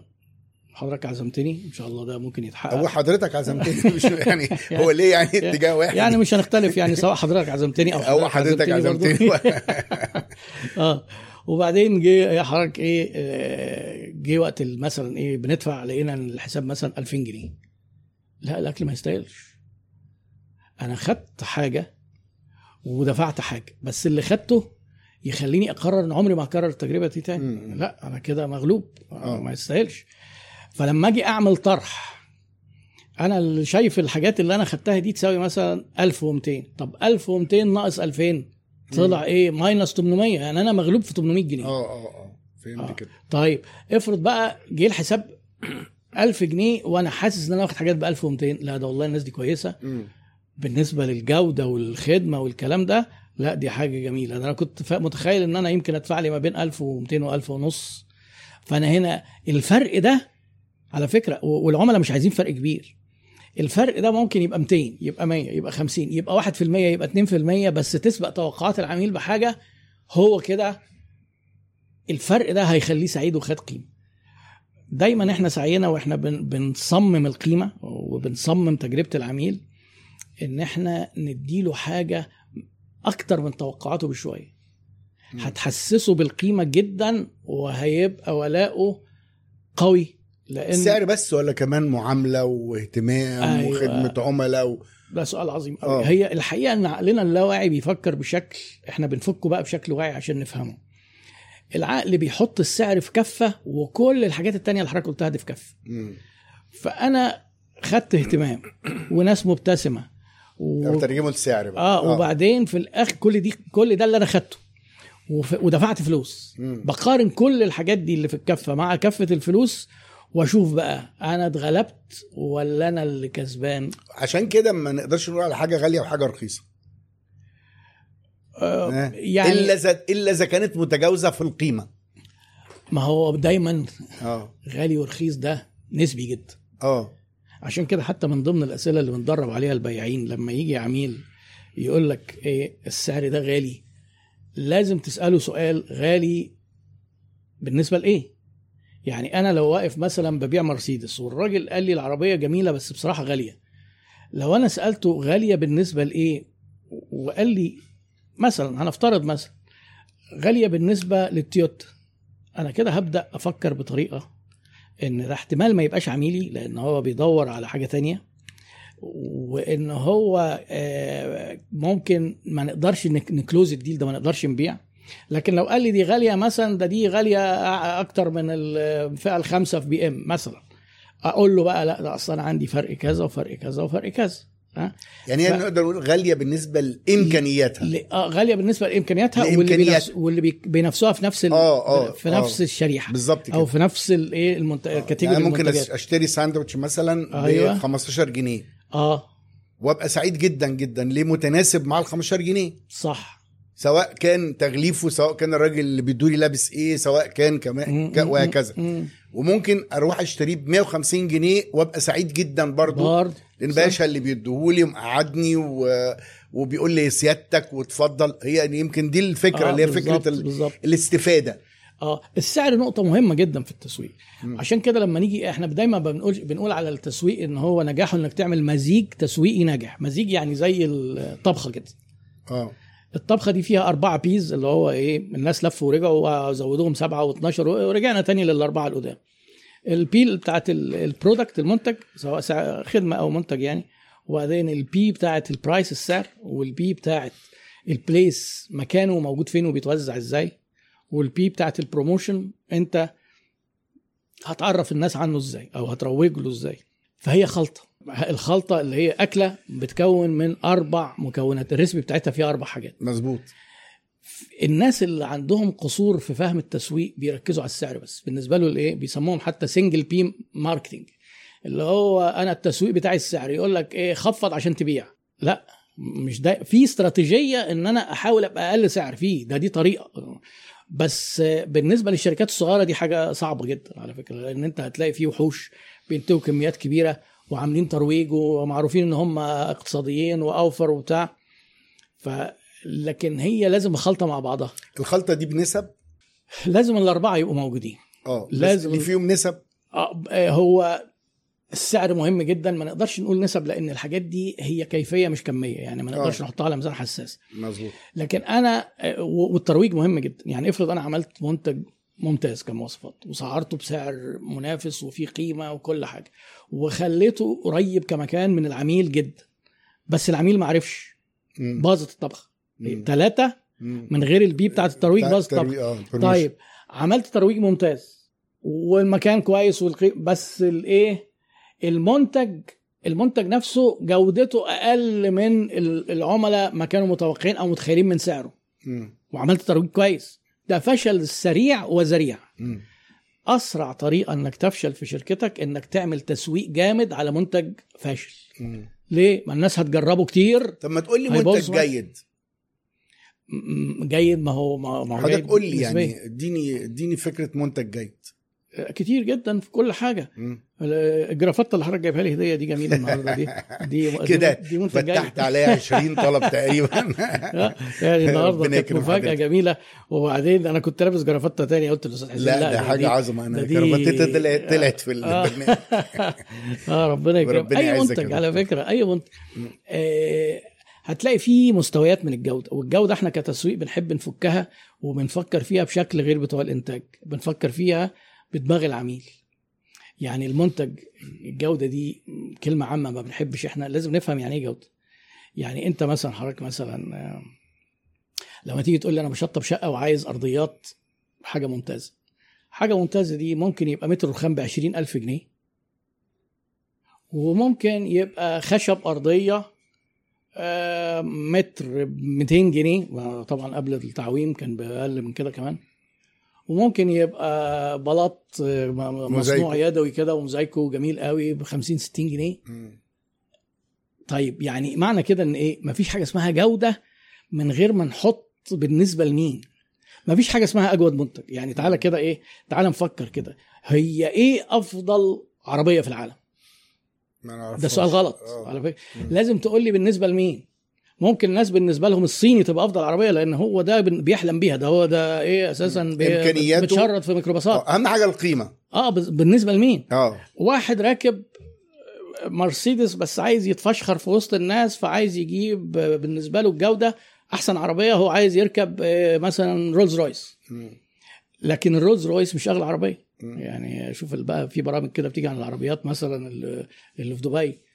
فهي ما فيش حاجة اسمها أفضل منتج خالص. لا لو ما حطيتش العميل في المعادلة مش هتعرف تجاوب على السؤال ده. لا أفضل ولا أرخص ولا أغلى. كل ده نسبي. مم. عشان كده إحنا ده عندنا في أساس من أساسيات التسويق العملاء بنقسمهم. مم. إحنا هنروح لمين؟ بالنسبة لهم إيه هو الأفضل؟ بالنسبة لهم بيبصوا على إيه ونعمل لهم اللي هم عايزينه. مفيش حاجة مناسبة لكل الناس. مفيش حاجة اسمها إيه نعمل عربية نبيعها لكل الناس. أو أي منتج مفيش حاجة اسمها مطعم يفتح لكل الناس.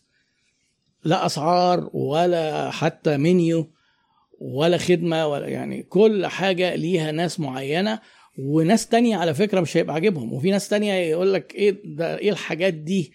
أنا ما أنا ما اروحش الأماكن دي. ليه؟ بالنسبة لهم دي جودة قليلة جدا متدنية. برضو أوصل لحضرتك أكتر. هل في حد مهما كان دخله بيقول أنا نازل أشتري حاجة سيئة الجودة؟ اطلاقا هل في حد مثلا ناوي ينزل يجيب ملابس طبعا ملابس هنخلينا ناخد مثلا إيه أنا نازل أجيب تيشيرت زبالة؟ اطلاقا مستحيل. مم. مع إن في ناس بيقولوا التيشيرت ده زبالة. آه. بس اللي نازل ياخد قرار الشراء عمره ما بيروح يشتري حاجة زبالة. ياخد على قد فلوسه. بالنسبة له على قد فلوسه دي التيشيرت اللي ب 30 جنيه ده زي الفل. نعمة من عند ربنا إنه عرف يجيبه. والشخص نفسه سواء غني أو فقير ممكن يبقى عنده مستويين من اللبس. آه. يعني ممكن يبقى عندي مثلا بنطلون أنزل أيوه. جينز مثلا أنزل بيه السوق أو أروح آه. بيه النادي صح وبنطلون ما حصلش بقى قابل بيه الدكتور آه،. إيهاب بقى ده أبو أبو 400 جنيه بقى يعني. ده اللي هو اللي هو ما حصلش حاجة بقى جامد جدا. طيب هو في تعارض بس ما بيني وبين حضرتك في حتة كده لا مش مستحيل يبقى في تعارض هم زقوني تقريبا عشان أعمل تعارض والله لا لو. هم زقينك الخبثه دول يبقى بيقولوا ممكن لي يبقى, في خناقة بيقولوا لي إن آه. بيقولوا لي التسويق بيقول آه أي منتج هنسوقه ايا كان. لا ده مش تسويق. مم. في منتج موجود يعني أنت قطعت شوط كبير جدا في التسويق. آه أيوه هي الحتة دي بقى. معلش عشان أرجع- آه لا. أرجع تاني لدراسة الجدوى بقى. أيوة. يعني هو بالظبط كده. في طالما في منتج موجود فأنت قمت بعملية عملت ال product آه. وعملت ال price وحددت عملت حاجات كتير جدا. وبالتالي فاضل لك الحتة اللي أنت بيتهيألك إن هي اللي فاضلة لك اللي هي ال pro- أنا هدي ال promotion لحضرتك مثال برضو عملي من السوق شركة من أكبر الشركات في مصر في تطوير العقاري. الشركة دي كرئيسة مجلس إدارتها هي مهندسة معمارية. كان عندها الانحياز الطبيعي اللي موجود عندنا كلنا لما نبدأ business إن إحنا فاكرين إن كل الناس زينا. آه، ودي على فكرة بتخسر ناس كتير جدا. فكانت بتصمم compound مساحة كبيرة جدا وهتبنيها إيه؟ عمارات وفيلات والعمارات فيها شقق وبتاع. فكانت ميالة اللي هو الإيه؟ الانحياز لذوقها الشخصي. عملت شقق مساحات كبيرة وفيلات مساحات كبيرة وجناين معرفش إيه وقالت بقى إيه؟ تمام عايزين نسوق الإيه؟ جابت بقى مدير تسويق عايزين نسوق الشقق دي. إنها تتباع ما بتتباعش. لأن اختيار مساحة الشقة ده تسويق وتقسيمتها تسويق وبالتالي سعرها لأن تكلفتها هتعلى فسعرها. فهي فاكرة إن كل الناس عايزين يعيشوا في شقق 300 متر فما فوق. الفئة المستهدفة مع مش إن موجوده المتوسط الشقق اللي بتتباع هي قالت لي الكلام ده على فكرة ما هي كانت بتاخد كورس معايا. اكتشفت إن هي إيه إن المتوسط 150 متر فما تحت يعني ما بين 120 150 عارف حضرتك اضطرت تعمل إيه عشان تصلح هذا الخطأ؟ اعادت تصميم كل الشقق وقسمت كل شقة شقتين وقابلتها طبعا مشاكل وده أصل المدخل ما أعرفش إيه. وبدأ يبقى في عيوب في التصميم والحيطة دي مقروبة إزاي والمدخل إيه. علشان إحنا عملنا التسويق بعد المنتج هو المفروض الأول. الناس اللي في أنا هدي مثال بال- بال- بالعقارات وده موجود في كل حاجة. من أول ما أنت بتاخد الأرض والتصميم بتاعها والجهات الأصلية. وهتعمل فيلات ولا ولا هتعمل شقق والفيلات هتبقى twin house ولا town house ولا super stand alone وبعدين ليه في دماغك مين العميل؟ انسى نفسك خالص. انت ممكن تكون مثلا عمرك ما هتسكن في شقة. انت عندك راجل إيه معاك فلوس وهتسكن في فيلا ب 20 مليون جنيه 50 مليون جنيه. ما تجيش تفكر بقى وتقول إيه تعمل كله ب 50 مليون. لا شوف العملاء اللي انت هتستهدفهم.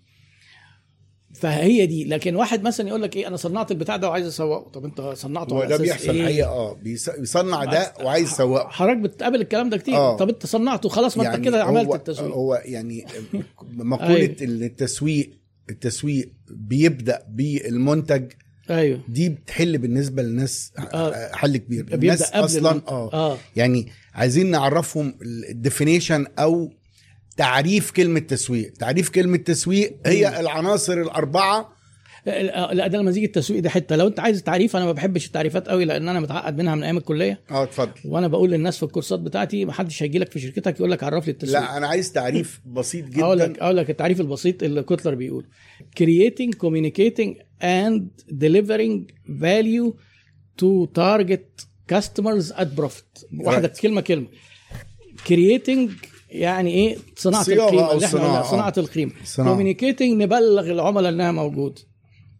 Creating communicating. And delivering إن إحنا نديها له وناخد فلوس. إيه؟ value كلمة value يعني نبقى عاملين له حاجة أكتر من اللي هو متوقعها. to target customer لعميل مستهدف معين مش لكل العملاء. at profit مع تحقيق ربح. وعلى وكلمة at profit دي هي رمانه الميزان اللي بتخليه صعب. لأن أنا أقدر أ create و communicate وا deliver وأعمل كل ده وبعدين أخسر فلوس. ليه؟ ما إحنا بنحرق زي ال startups ويقول لك إيه النمو بأي تكلفة. فيروح يجيب البضاعة ب 100 ويبيعها ب 80 مش محتاجة فن دي. ما هو اللي بيقول لك اللي معاه إيه قرش محيره هيجيب حمام ويطيره هيخسر. لا لازم تكسب. عشان كده ال startups دول واقعين في خدعة كبرى ودايما بيقفلوا وبيخسروا. أنا مش بتكلم عن النصابين بتكلم عن اللي داخلين السوق بنية إن هو هينمو وهيخسر فترة وبعدين هيبدأ يكسب بعد كده. غالبا ما بيلحقش. دي كارثة. أصلا. دي هو. السوق أصلا بيشتري منه الرخيص مش آه، هيشتري منه الغالي أصلا. growth at any at any cost اللي هو النمو بأي تكلفة دي بتضرب تعريف التسويق في مقتل لأنه بيخسر علشان ينمو. ما الجروس دي تاني تاني أكتر كلمة بكرهها بعد الحرية. المالية. يعني أيوة. الحرية المالية وبعدها الجروس على آه، طول للأسف آه، برضو، آه، خطأ. برضو موضوع يعني أيوة. ناخدها واحدة واحدة. صناعة القيمة. أيوه. دي مشكلة. إن كل الناس تقول لك إيه قول لي ميزة. آه. صناعة قيمه أنت ما عندكش ميزة. أنت ما عندكش ميزة.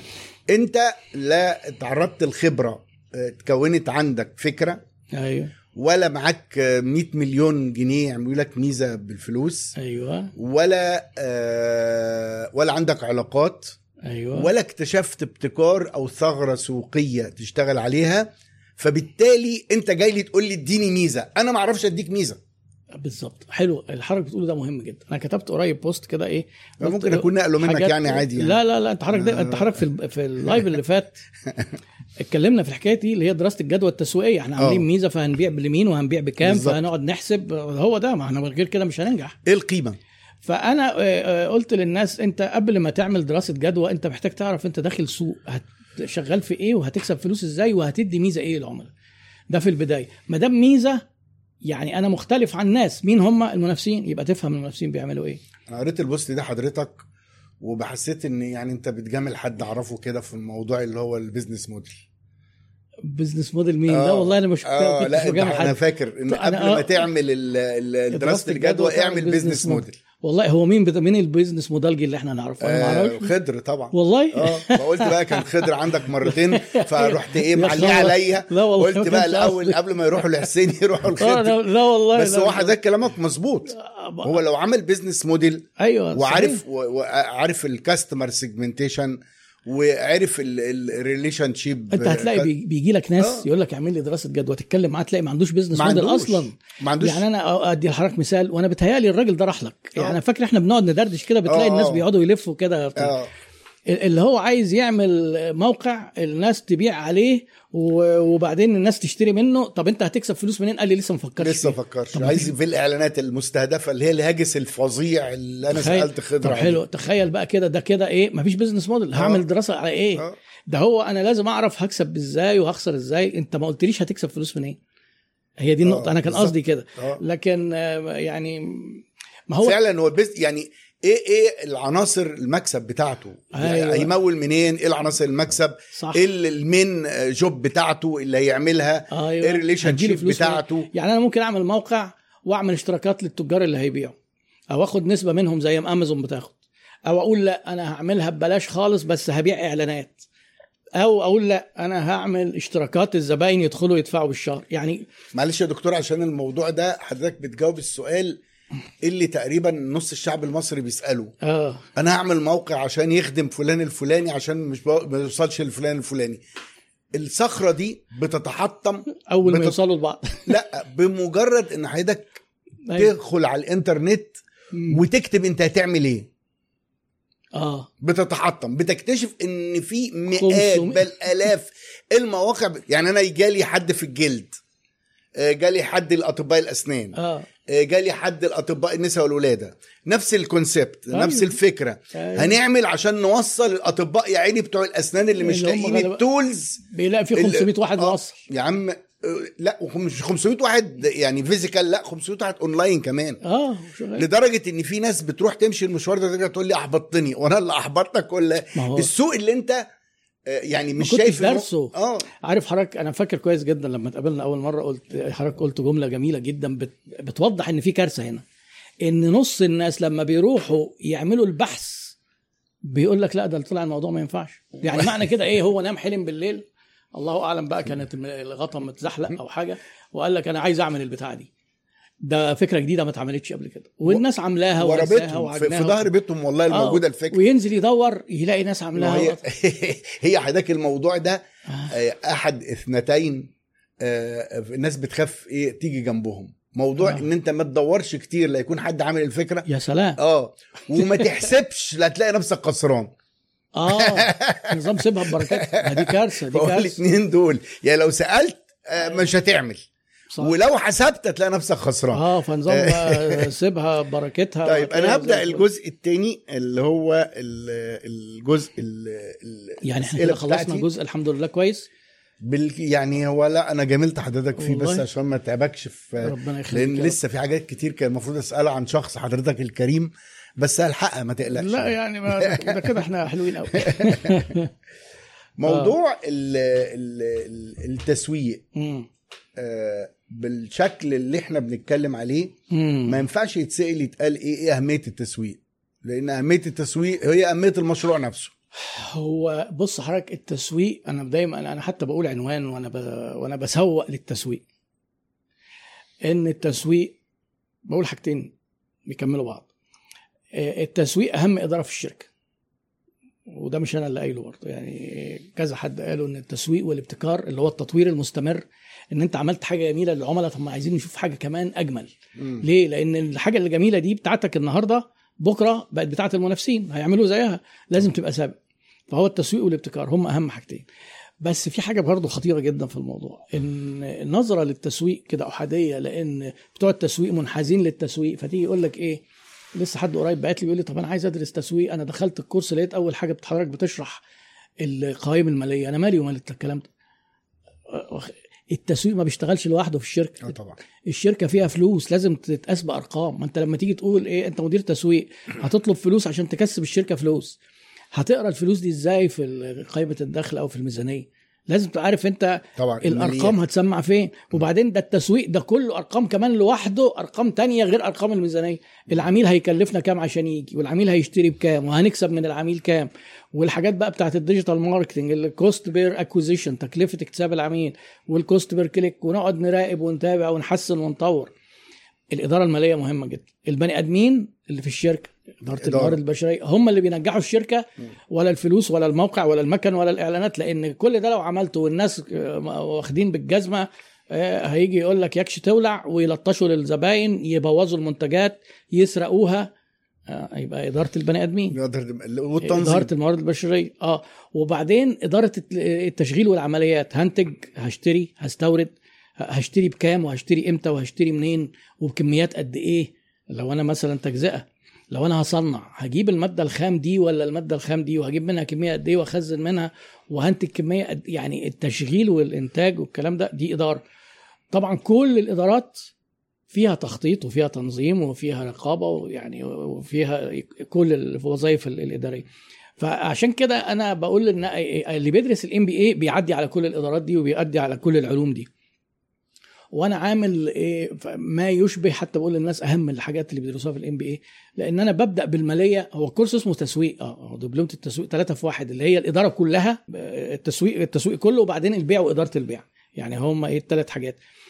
لأن لو حتى عملنا تسويق كويس وبعدين حاجة ما بتتباعش غير في وجود بياعين في منتجات كده عقارات مثلا وجيت قعدت ناس ما بيفهموش كل فلوسك رميتها على الأرض. آه. لأن هو فريق. زي فريق كورة مثلا من غير جون حارس مرمى هيتغلب. فريق كله هدافين هيتغلب. كله دفاع هيتغلب. لازم الخلطة حتى مش على مستوى التسويق لا اللي هي حتى إدارات الشركة الأربعة زي المزيج التسويق الأربعة إدارة المالية والموارد البشرية والتشغيل والتسويق. والتسويق بقى جواها البيع وإدارة البيع والتسويق الإلكتروني وكل الحاجات دي. حضرتك تنصح آه. إن يعني نتغير لغة السؤال أيوة. بتاع أسوق إزاي ليه أروج إزاي ليه اعلن إزاي أقول لحضرتك ما آه، هو في في تعبيرات آه، مترادفة وفي تعبيرات مختلفة ال- إحنا كل تعبيرات التسويق مترجمينها. الترويج آه، أو أو كلمة promotion بالإنجليزي ترجمتها ترويج مش إعلان مم. في مزيج ترويجي زي ما في. مزيج تسويقي في خلطة جوه الترويج لأن مظبوط. الترويج بتقدر أنت توصل رسائلك للناس بكذا طريقة. في حاجات شخصية توصلها للشخص كده كأنك مثلا هتبعت له SMS تتصل بيه في التليفون آه، تقعد معاك تبيع له وفي حاجات غير شخصية إنك أنت تعمل اعلانات في جورنال أو الدور بتاع. المهم هم في ست حاجات. كل واحدة ليها اسم. الواحدة من الحاجات اسمها إعلان. آه. فالإعلان ده جزء من الترويج مظبوط. اللي هو جزء من المزيج التسويقي. مظبوط. واخد بال حضرتك. أنا ما بحبش أقول كلمة دعاية ولو ان هي بقيت اقبلها دلوقتي لأن في اجيال طالعة اللي شرحوا لهم تسويق ترجموا كلمة advertising دعاية. دعاية. ماشي okay. أنا لو الدكتور طلعت أسعد لو لما كان بيسمع الكلمة دي كان يعني إيه ناقص يذنبنا ويوقفنا في وشنا في الحيط ونرفع إيدينا فوق لأن بيقول الدعاية ممارسة غير أخلاقية والتسويق مه- مهنة أخلاقية. وال- الدعاية وال- آه، ترجمه كلمة propaganda. propaganda. آه. بروباجندا دي بيعملوها السياسيين إن هو يقعد يفبرك الكلام ويقول أي كلام ويوعد ويكذب ويروح لكل الناس يقول لهم الكلام اللي على مزاجهم وهو لا بينفذ لا ده ولا ده. وهبني لكم مستشفى وجامع وهنخلي القطر يعدي تحت البيت و... وبعدين يخلع. دي البروباجندا. أو إن أنا أعمل بقى negative propaganda ده المرشح اللي نازل قدامي طلع نصاب وحرامي وهو نصاب أكتر منه كلها غير أخلاقية. لكن ال advertising أخلاقي المفروض طبعا. وال promotion أخلاقي. فإحنا واخدين الحاجات بنترجمها. عايز أنت تترجم إعلان دعاية ماشي okay. بس تبقى فاهم إن هي advertising وتبقى فاهم إن في كلمة دعاية دي أحيانا بتشير لمعنى تاني اللي هو معنى ال- البروباجندا تمام؟ فهي كده. بقى في بقى في ترويج في آه، دعاية في إعلان. فانا أنا بستخدم أحب أستخدم كلمة الإعلان. وبعدين آه، برضو في حاجة فيها لبس يقول لك تسويق إلكتروني. هي اسمها تسويق إلكتروني بس هو مش كل التسويق ده هي حتة من الترويج برضو زي زي الإعلان كده. لأن كان زمان في موضة بس الحمد لله عقلوا منها يعني و- يعني اتعالجوا منها بتوع التسويق الإلكتروني أول ما الهوجة دي طلعت في مصر. كان آه، في ناس قاعدين إيه يفرخوا محاضرين يطلعوا يقولوا للناس التسويق اتلغى ودلوقتي بقى تسويق إلكتروني. اللي هو عايز يلغي ال- الكل ويكتفي بالفرع. قاعد في بيتهم بقى و... آه تسويق إلكتروني بس. طب هو إحنا هنقدر نعمل ال- القيمة في الإلكتروني وهنسعر إلكتروني وهن... لا إحنا نقدر نبحث بس على النت. آه. لكن في أو أنشطة. بره أو نعرض. أو كذا. نعرض آه. نعلن. بالظبط. هو فهي- هو ده كان أصل سؤالي بقى. آه. إن في شركات أو جهات أو مكاتب أو أشخاص يقول لك أنا هسوق لك اونلاين هو ما بيسوقش آه، أونلاين. ده ترويج. هو بيروج أونلاين. آه في خرافة بقى هنا منتشرة جدا ملاحظها الفترة اللي فاتت. يجي بتوع التسويق الإلكتروني أو حد يروح لهم عميل يقولوا له إيه إحنا هنعمل لك خطة تسويقية. هنعمل لك خطة تسويقية وهو الحقيقة اللي بيعملها له مش خطة تسويقية. هو خطة للتسويق اونلاين للحتة بالظبط. بتاعته بتاعت ال digital. للتسويق ولا للترويج؟ للترويج. ما هي آه، ما هم دول آه، مترادفين. بيخيل لي. يعني ليه؟ لأنه ما فيش عنده بقية عناصر التسويق هو أصلا. هو المعنى الحقيقي والعلمي بتاعها ترويج. بس هي اسمها digital marketing في كل حتة. مفيش بس مشكلة. هو اللي فاهم عارف إن ال digital marketing ده فرع من الترويج لكن الأصل هو التسويق. هو ال marketing ففي تحتيه مزيج. المزيج فيه أربع حاجات. واحد منهم اسمه الترويج. والترويج ده فيه ست حاجات واحد منهم اسمه التسويق الإلكتروني. آه. ده حتى هي يعني موضوع فيه تفاصيل أكتر من كده. فهو مش كل التسويق واخد بالك؟ فيجي آه هعمل لك أنا خطة تسويقية لإيه بقى؟ هل مثلا بتاع التسويق الخطة التسويقية دي في حاجات كتير جدا. من ضمنها مثلا استراتيجية التوزيع. أنا هنز- هوزع منتجاتي جملة ولا قطاعي ولا بتاع بتاع التسويق الإلكتروني ملوش دعوة بالحكاية دي. اللي هو ال P بتاعت ال place. آه. آه، التسعير هو ممكن يجيب له معلومات يقول لك المنافسين كذا كذا بس مين اللي بيسعر بتاع التسويق؟ مش بتاع التسويق الإلكتروني لأن ده هو tool بننفذ بيها حتة من الترويج. ما ينفعش هي اللي تسيطر وهي اللي تسعر وهي اللي تعمل مواصفات المنتج. يعني أنا هعمل الايه مثلا هنعمل بدل هنعملها سادة ولا مقلمه ده مش ال digital يقولها خالص ده بتوع ال marketing التسويق نفسه هم اللي يقولوها. طيب الأربع رجلين بقى. أربع رجلين أنا بقولها على الشركة واداراتها آه الأربع رجلين آه. سواء الشركة وإدارتها أو الأربع رجلين بتوع الخلطة التسويقية. آه الله ينور عليك. هل ممكن ثلاث رجلين بس؟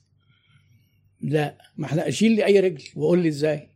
نشيل رجل مثلا ال ال مش ال placement. مش هتنفع. بص ما أنا قلت لك حضرتك إيه؟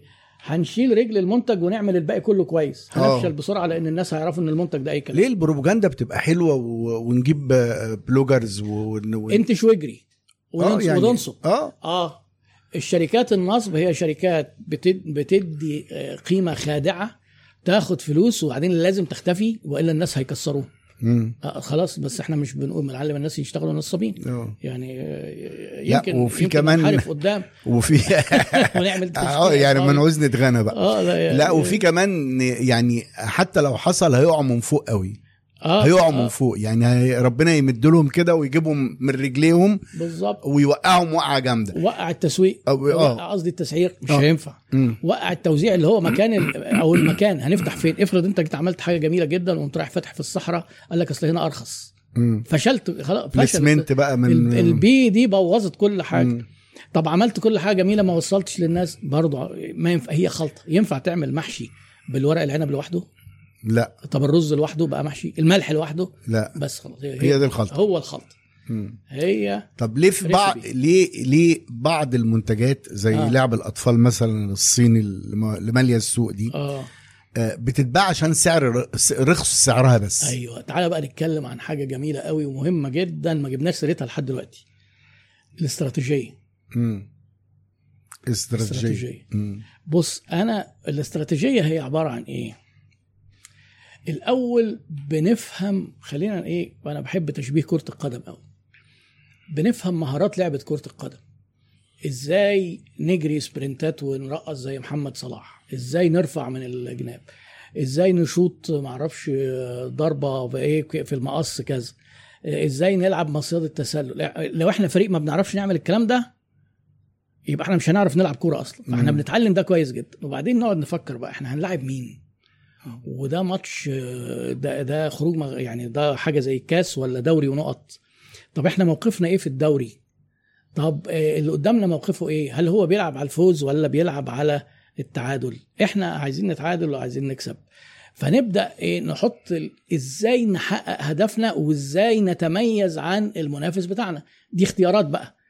هنا تأتي إيه تأتي الاختيارات. يعني ما فيهاش ثوابت. عشان برضو هنا في حتة جدلية بيقول لك إيه لو سمحت يا دكتور إحنا عايزين نقول رأينا بحرية. لما يجي واحد بحرية كده يقول لي إيه أنا مش عايز حسابات في الشركة لا ده ما فيش حرية. خلاص ما في... ليه دي ثوابت؟ ثوابت إيه؟ ما إحنا ما- مش فيزياء هي. لا ها؟ في في البيزنس ثوابت زي العلوم الطبيعية.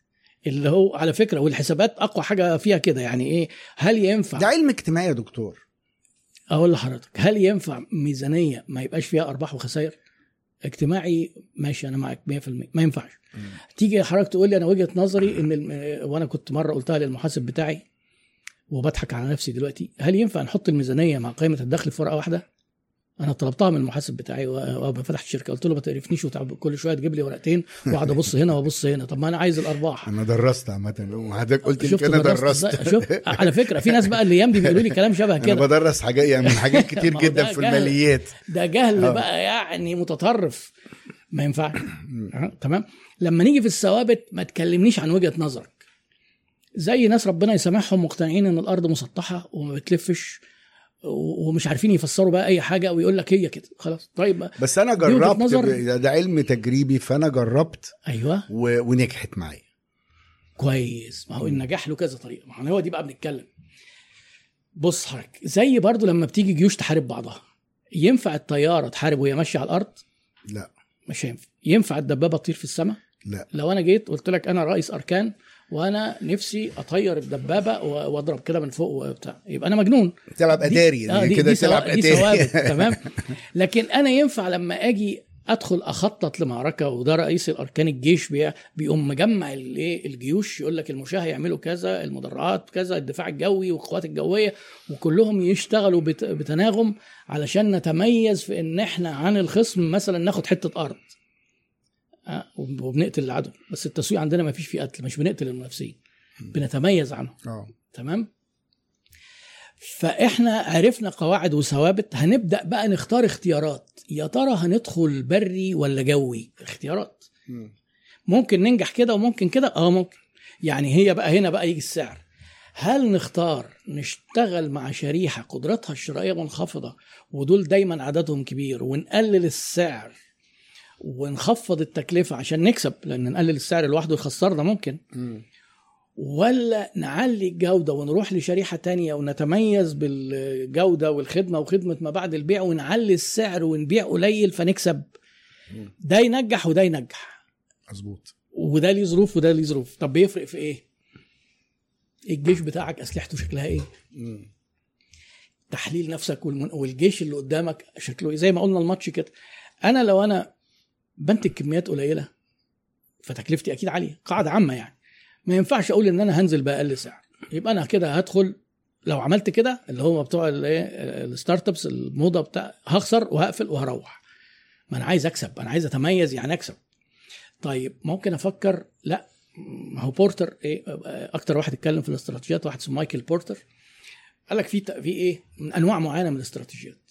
لو انت مست... وهو حلل النجاح بتاع كل الشركات. لا كل الشركات الناجحة بتختار لنفسها مربع تقعد فيه. وهو حدد المربعات باربعة. يا إما أقل تكلفة عشان تبيع بأقل سعر دي استراتيجية ناجحة. يا إما تميز والتميز فيه بدايل كتير. أتميز بإيه بقى؟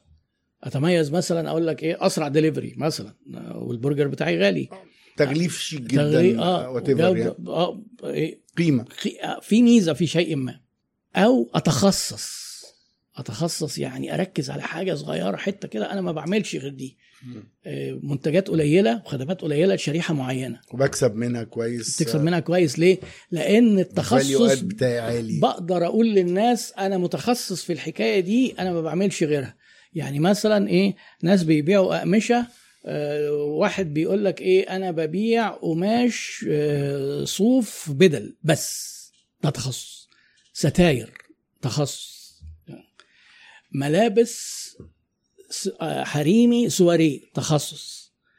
مستلزمات أطباء الأسنان بتوع التقويم تخصص. على فكرة اللي شغال في كل حاجة الأطباء أسنان ده مش تخصص. آه طبعا. مش تقول لي ده تخصص أسنان لا ده في بقى مكن وفي أجهزة تعقيم وفي بقى أعد لك آلاف المنتجات. طيب التخصص لوحده أنا كزبون ما يفرقش معايا حاجة. يعني أنت جاي تقول لي إيه أنا متخصص بقماش الستاير بس بصيت لقيت واحد بيبيع قماش الستاير وهو عنده كل القماش في الدنيا بس قماش الستاير عنده أحسن من اللي عندك وارخص. يبقى أنت كده ما اديتنيش قيمة. أنت كونك متخصص تديني قيمة أو سعر بقى؟ عشان كده هو جه على التخصص وقام قسمه مربعين. يا تخصص وأقل تكلفة ويا إما تخصص وتميز. هو أنا بس عايز أقف عند الحتة دي حضرتك. آه، أيوة. لأن دي برضو هتجرنا الموضوع قوي تجرنا اللي هي الايه التسعير وأقل سعر وحرق الأسعار آه. والوهم اللي الناس عايشة فيه. اولا أنا عايز أعرف تعريف لكلمة حرق أسعار. بص هو حرق الأسعار ال- بالمعناه المتداول في مصر اللي هو إيه نبيع بأقل من أصل حرق الأسعار عارف كلمة حرق اسعار دي طالعة منين؟ هي أساس شغلها في الدواء. ناس بيروحوا يشتروا من شركات الدواء من زمان يشتروا بكميات كبيرة جدا بشيكات آجل 3 شهور وست شهور وينزل يبيع نقدي بأقل من السعر اللي شاريه. ده حرق السعر. إنك تبيع بأقل من التكلفة أنت بتخسر. بس على أساس إيه؟ إنك ممكن تاخد السيولة دي تستخدمها في حاجة تانية. في حاجة تكسب. أو أو, أو تصرف بيها وات يعني. آه.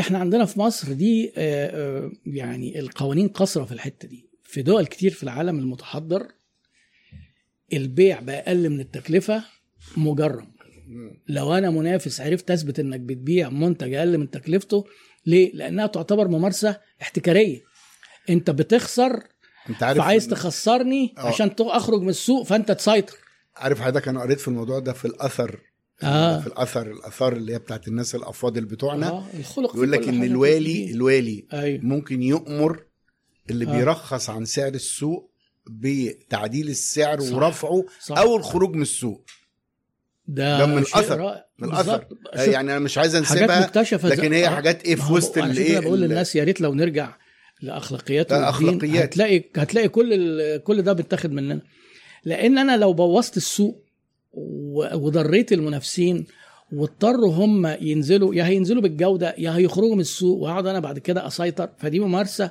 مجرمة. طيب إحنا نعمل إيه بقى؟ زي ما قلنا من شوية ان إن إحنا نعمل حاجات تخلي السعر يعني خلي بالك في شريحة كده كده بتدور على سعر قليل. دي اللي هيعرف يكسب وي- ويشتغل معاهم كويس الشركات القوية في السيطرة على التكلفة. تكلفه التكلفة مش التسعير. معلش يا. دكتور أستأذن آه حضرتك اتفضل. لأن برضو موضوع ال- الحرق السعر في. ثلاث أوجه لحرق السعر عايزين. نخلف نبعدهم عن بعض مم. كل واحدة ليها معالجة مم. هل هو بيحرق سعر أقل من سعر التكلفة أيوه هل هو بيحرق سعر أقل من سعرك أيوه صح صح فعلا كلام هل. هو بيحرق لكن بيكسب بالظبط اللي انت ما تقدرش تيجي جنبه ده بقى آه حلو جدا. عشان كده استراتيجية أقل تكلفة لو عملنا أقل تكلفة وبعنا رخيص هنبقى بنكسب وصعب حد ينافسنا. بس للأسف بقى اللي بادئ جديد أقول لحضرتك بقى إيه خيه كتير قوي. ناس يقول لك إيه ده تو ده بيشغلوا غسيل أموال. أبقى داخل السوق جديد وألاقي نفسي رايح عامل نفسي أبو علي ورحت للمصنع وجبت الحاجة. أنا فاكر إنها بأقل سعر. ويقولوا لي ده إحنا ده عشان خاطرك إيه خد البتاعة دي ب 70 وهتبيعها ب 200 ده إحنا أقل سعر. أروح ألاقي منافس بيبيعها ب 55 فأنا أقول إيه؟ ده بيحرق سعر. مم. لا أنا لسه ما اتعلمتش. بالظبط. أنا اللي مش عارف أجيب سعر أو السؤال يقول لك إيه؟ أخش إزاي في مشروع في السلعة بتاعته بتتحرق؟ يا عم ما تخش. تخش ليه لو طيب؟ مش قادر تفهم ليه؟ إزاي؟ ما تخشش من الأول. أنا ضاع عليا ثلاث ساعات ونص آه، أيوة. آه، اختياري بالنسبة للعميل عميل كلمني في التليفون. أيوه. وكان قال لي إيه؟ قال لي اللي أنا مش عايز أغلي سعر الأكل بتاعي. أيوه.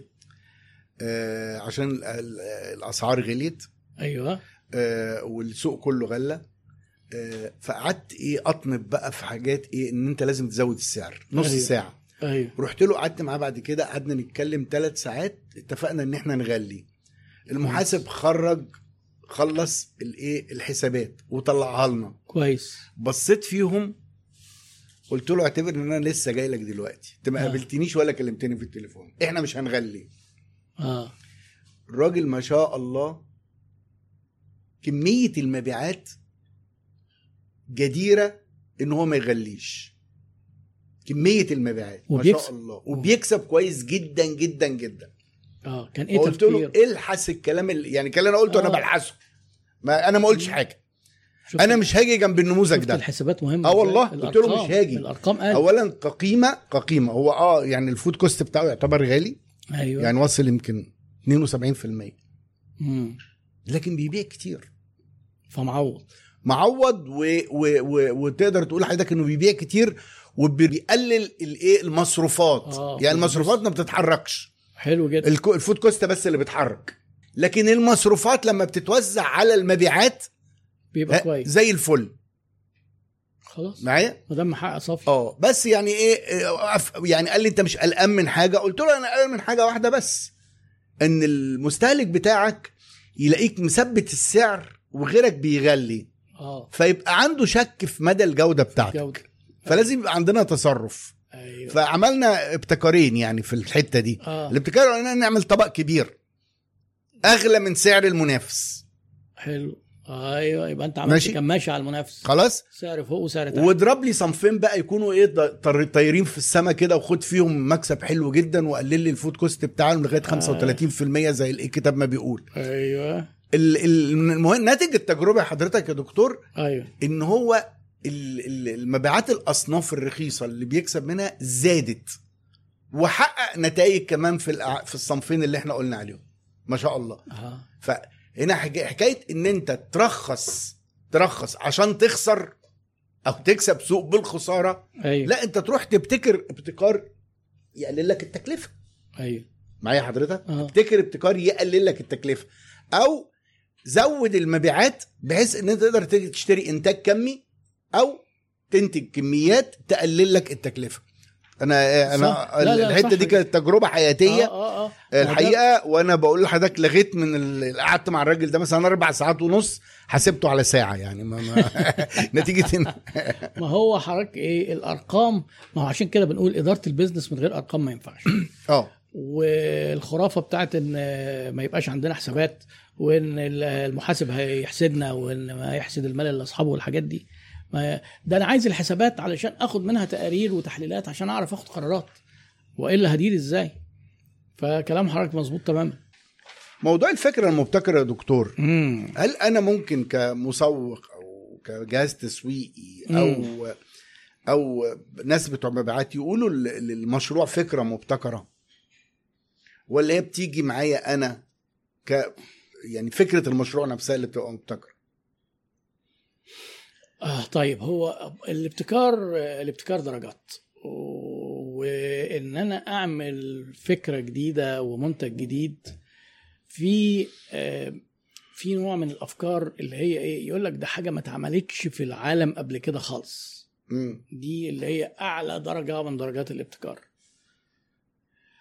وفي حاجة إيه تحسين لحاجة موجودة يعني حاجة موجودة بس إحنا عملنا فيها ابتكار صغير. مثلا كان إيه، التلفزيون بقى إيه بيدخل على النت فبقى فيه smart TV هو دخلنا التكنولوجيا بتاعت الواي فاي اللي كانت موجودة مع التكنولوجيا مثلا بتاعت ال سي دي اللي كانت موجودة إيه، فاتعملوا إيه مع بعض. لكن التلفزيون أول تلفزيون يتعمل ده اللي هو حاجة اسمها new to the world جديده على العالم خالص.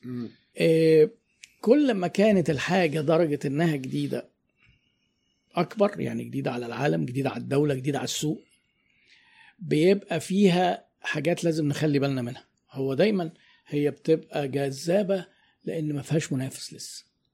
بس فيها مشكلة إن العملاء مش عارفين إنها موجودة ومش حاطينها في لستة احتياجاتهم أو أو رغباتهم عشان ما نغلطش في التعبير يعني.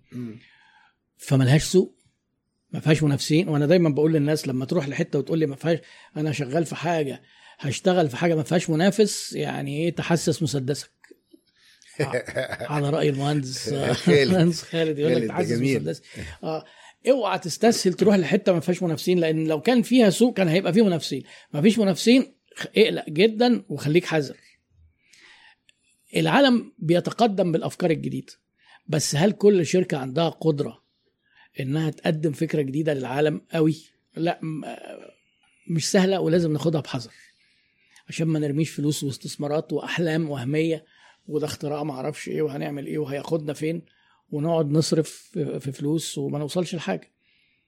آه، أو شباب يعملوا مشروع ما أعرفش إيه تخرج في كلية الهندسة يقول لك بس تعالى نعمل له شركة يبص يلاقي في صعوبات جامدة جدا. الب- الجديد- أنا كراجل بتخرج من الكلية بيختبروني في إن أنا عرفت أطلع فكرة جديدة كبحث علمي. ده حاجة جميلة جدا. بس حاجة دخولها السوق بقى ال business ليها آليات تانية. وأساتذة الجامعة غالبا ما لهمش في ال business. آه. وغالبا بيضللوا الطلبه يقولوا لهم روحوا اعملوا البتاع ده الايه شركة وهتعدوا. وغالبا بياخدوا تحويشات عمر أهاليهم وبيطيروها وبيكتشفوا إن الموضوع مش بالسهولة دي. مش معنى كده إن الجديد دايما غلط. نعامله بحذر. أنا في يعني أنا معتبر إن أنا هو إيه أنا رسالتي الأولى إن أنا بوعي الناس في خدمة العملاء ورسالتي الثانية بوعي الناس في أخطاء منتشرة ومتكررة الناس بيتداولوها وفاكرينها إنها صح. من ضمنها إن ال business محتاج فكرة جديدة. لا. آه ممكن موضوع التكنولوجيا وال startups دي حتة كده في ريادة الأعمال ومعروف إنها مخاطرتها عالية جدا وحتى اللي بيدخل يمول ويستثمر عارف إن هو 95% فلوسه رايحة واحتمال 5% أو أقل هتكسب. مظبوط. وليه توصيف تاني وليها حكاية حساب شغلانة. تاني آه، واستراتيجية آه. تانية. لكن أعمل أنا شركة عشان لا الشركة مش محتاجة. أنا هعمل إيه؟ هشتغل في ملابس زي الناس بس أدي ميزة تنافسية غير فكرة جديدة. آه، هشتغل مطعم زي المطاعم هعمل مستشفى زي المستشفيات يعني البيزنس دي يعني هي دي كلها خلاص ما ما عادتش تشتغل وتكسب لأ. ميزة تنافسية. ماشي أنا عايز آه. أعمل مطعم. قول لي آه. ميزة تنافسية. اهو لازم بقى إحنا قلنا الميزة ده شيء في مقارنة مع الناس الموجودين. عشان كده بنقول للناس وحضرتك بتكرر الجملة دي ما تشتغلش في حاجة مش فاهم فيها. فاهم فيها. فاهم سوقها. فاهم المنافسين شغالين في إيه. هتكتشف ميزة. فهت وأنت فاهم قوي كده وخبرتك تقول والله ده الحتة دي محدش بيلعب فيها. بالظبط. طب تعالى ما نعمل الموضوع ده. ده في ناس بتعمله بس أنا هعرف أظبطه أحسن لأن أنا عارف الحتة دي في ناس بتسأل عليها مثلا.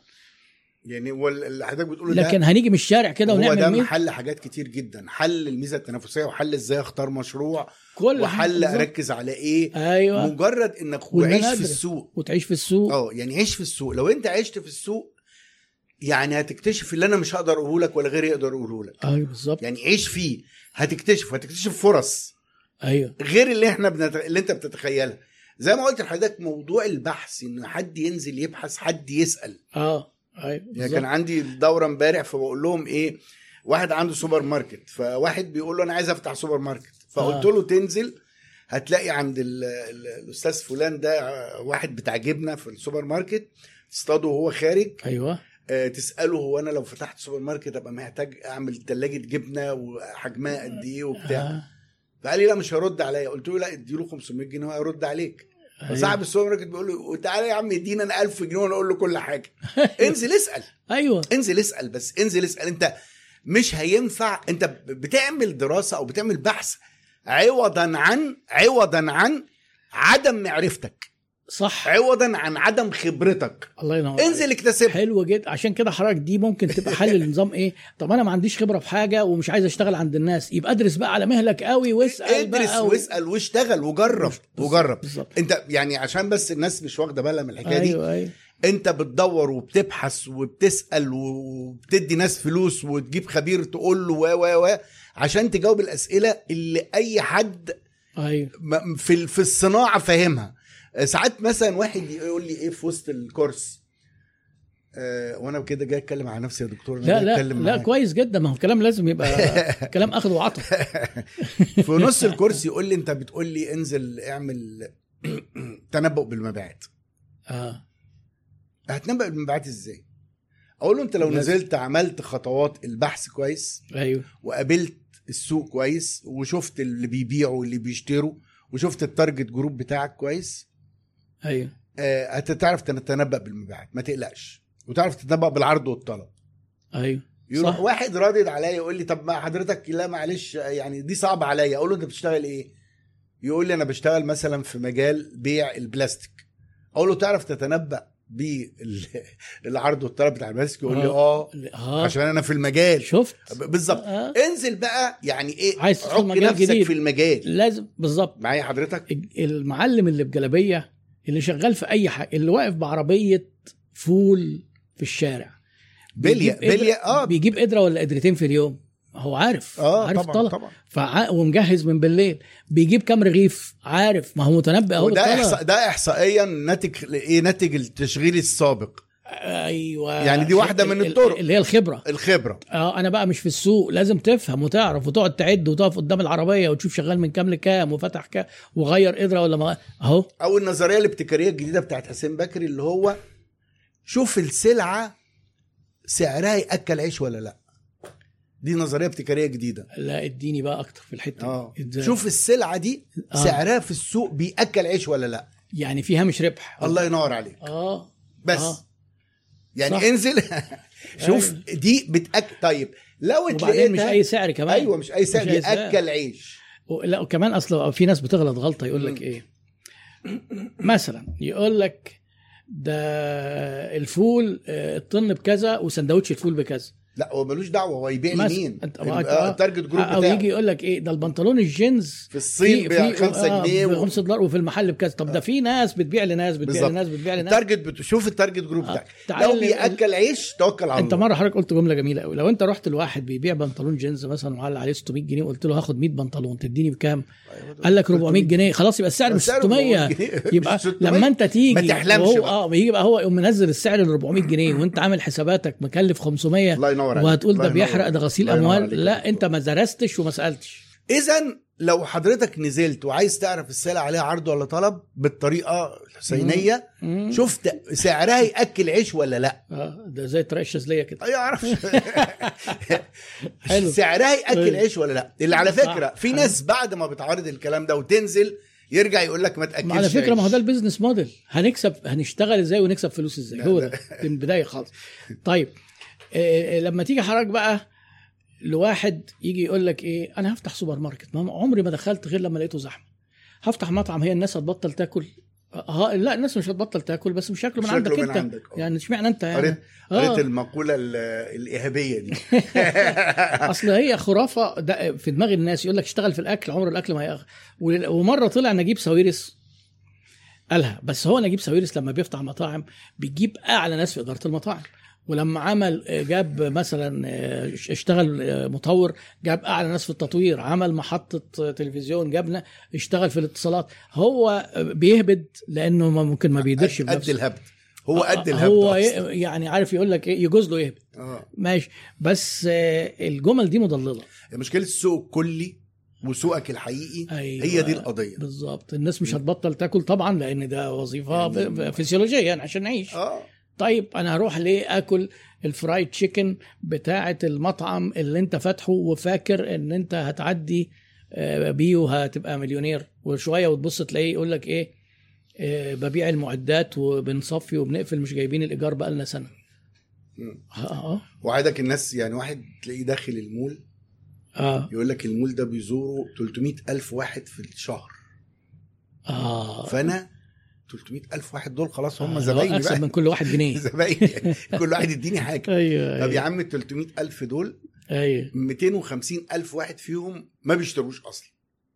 صحيح. و50 ألف واحد منهم 30 بيروحوا عشان المطاعم والإيه وال open area والحاجات دي. صح. و20 ألف واحد بيشتروا. اللي بيشتروا دول متوزعين على 15 آه، آه، صنف شراء. آه. منهم 100 بيشتروا أحذية. بالظبط وفي 100 محل أحذية جوه الإيه؟ المول. فكل محل حالي بيشتري بيبيع إيه؟ بيبيع فردة تقريبا. فردة ونص. ف يعني ده السوق الكلي حضرتك حو... كده عملت إيه؟ بطريقة تحليلية حولت الأرقام المضللة للناس 300 ألف. لا تعال نقسمهم شرايح تعال نقسمهم منتجات تعال نقسمهم محلات.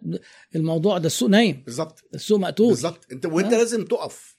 يعني أنا كان عندي حد عايز يفتح حلواني في مكان. آه. قلت له طب إيه أربع محلات حلواني هناك. روح يا عم اقف قصاد أربع. محلات حلواني. آه. كام زبون؟ يا أقف قال لي ما هو محل اللي شادت حلو براند. آه. ماشي. قلت له بقى شوف أقل محل بقى- من الثلاث محلات التانيين أنت هتبدأ زيه. أقل منه؟ أقل منه. لأن دول بقالهم سنين. آه، آه، وانت آه، هتبقى وهتقسم معاه حصته. قال لي ما عندوش حصة. بالسلام طب خلاص. خلاص بقى انت نهدى بقى ونعقل. إيه الجديد؟ لا ده أنا هشتغل إيه بقى اسوق اونلاين فايه؟ هشتغل احسن من اللي شغالين من الله 20 ينور. سنة. روح لي شوف لي بقى المحلات اللي بتشتغل اونلاين عاملين إيه في الاونلاين. وبيدفعوا كام في الاونلاين؟ آه. طب ما تقول لي انت. أقول لك إيه يا عم ده هو موضوعك أصلا انت لازم تبحثه. انت اللي بتدرس. آه. آه. طيب كنت عايز أقول لحضرتك. يعني انت حضرتك ديمقراطي معايا جدا جدا. ليه في بعض أحيان بت- بتحجر على رأي حد يكتب تعليق آه تقول له لأ أو تعمل له بان أو لأ هو بص حضرتك آه، خليني اتكلم حضرتك عن تجربة عيادة الشركات لأنها بالنسبة لي آه، تجربة مهمة حضرتك ما جدا بتعملش بان على حسابك خالص أصلا لأ بتعمل بان على حساب ح- عيادة لأ الشركات. عيادة الشركات آه بس آه، حساب الشخصي يعني ما اتذكرش إن أنا عملتها خالص مم. أحيانا ببني على التعليقات اللي هم مش أصدقاء أحيانا لأن بيبقى موضوع جدلي فانا عشان إيه، ما اروش نفسي أقوم قافل التعليقات شوية في في الحساب الشخصي آه بتاعي. ده حقك آه لكن بقى لما نيجي نبص عيادة الشركات دي بدأت على إن هو مكان أنا عايز من خلاله أوصل آه، الرسالة اللي أنا عايز إيه اللي هي إيه أوعي الناس بالخرافات وخصوصا موضوع آه، خدمة العملاء والمستوى المنحدر. وطبعا لا يخفى على أحد إن الناس دول آه، أنا بالنسبة لي بوجه لهم من وقت للتاني آه، رسائل ترويجية رسائل ترويجية علشان ممكن يشتركوا في الكورسات.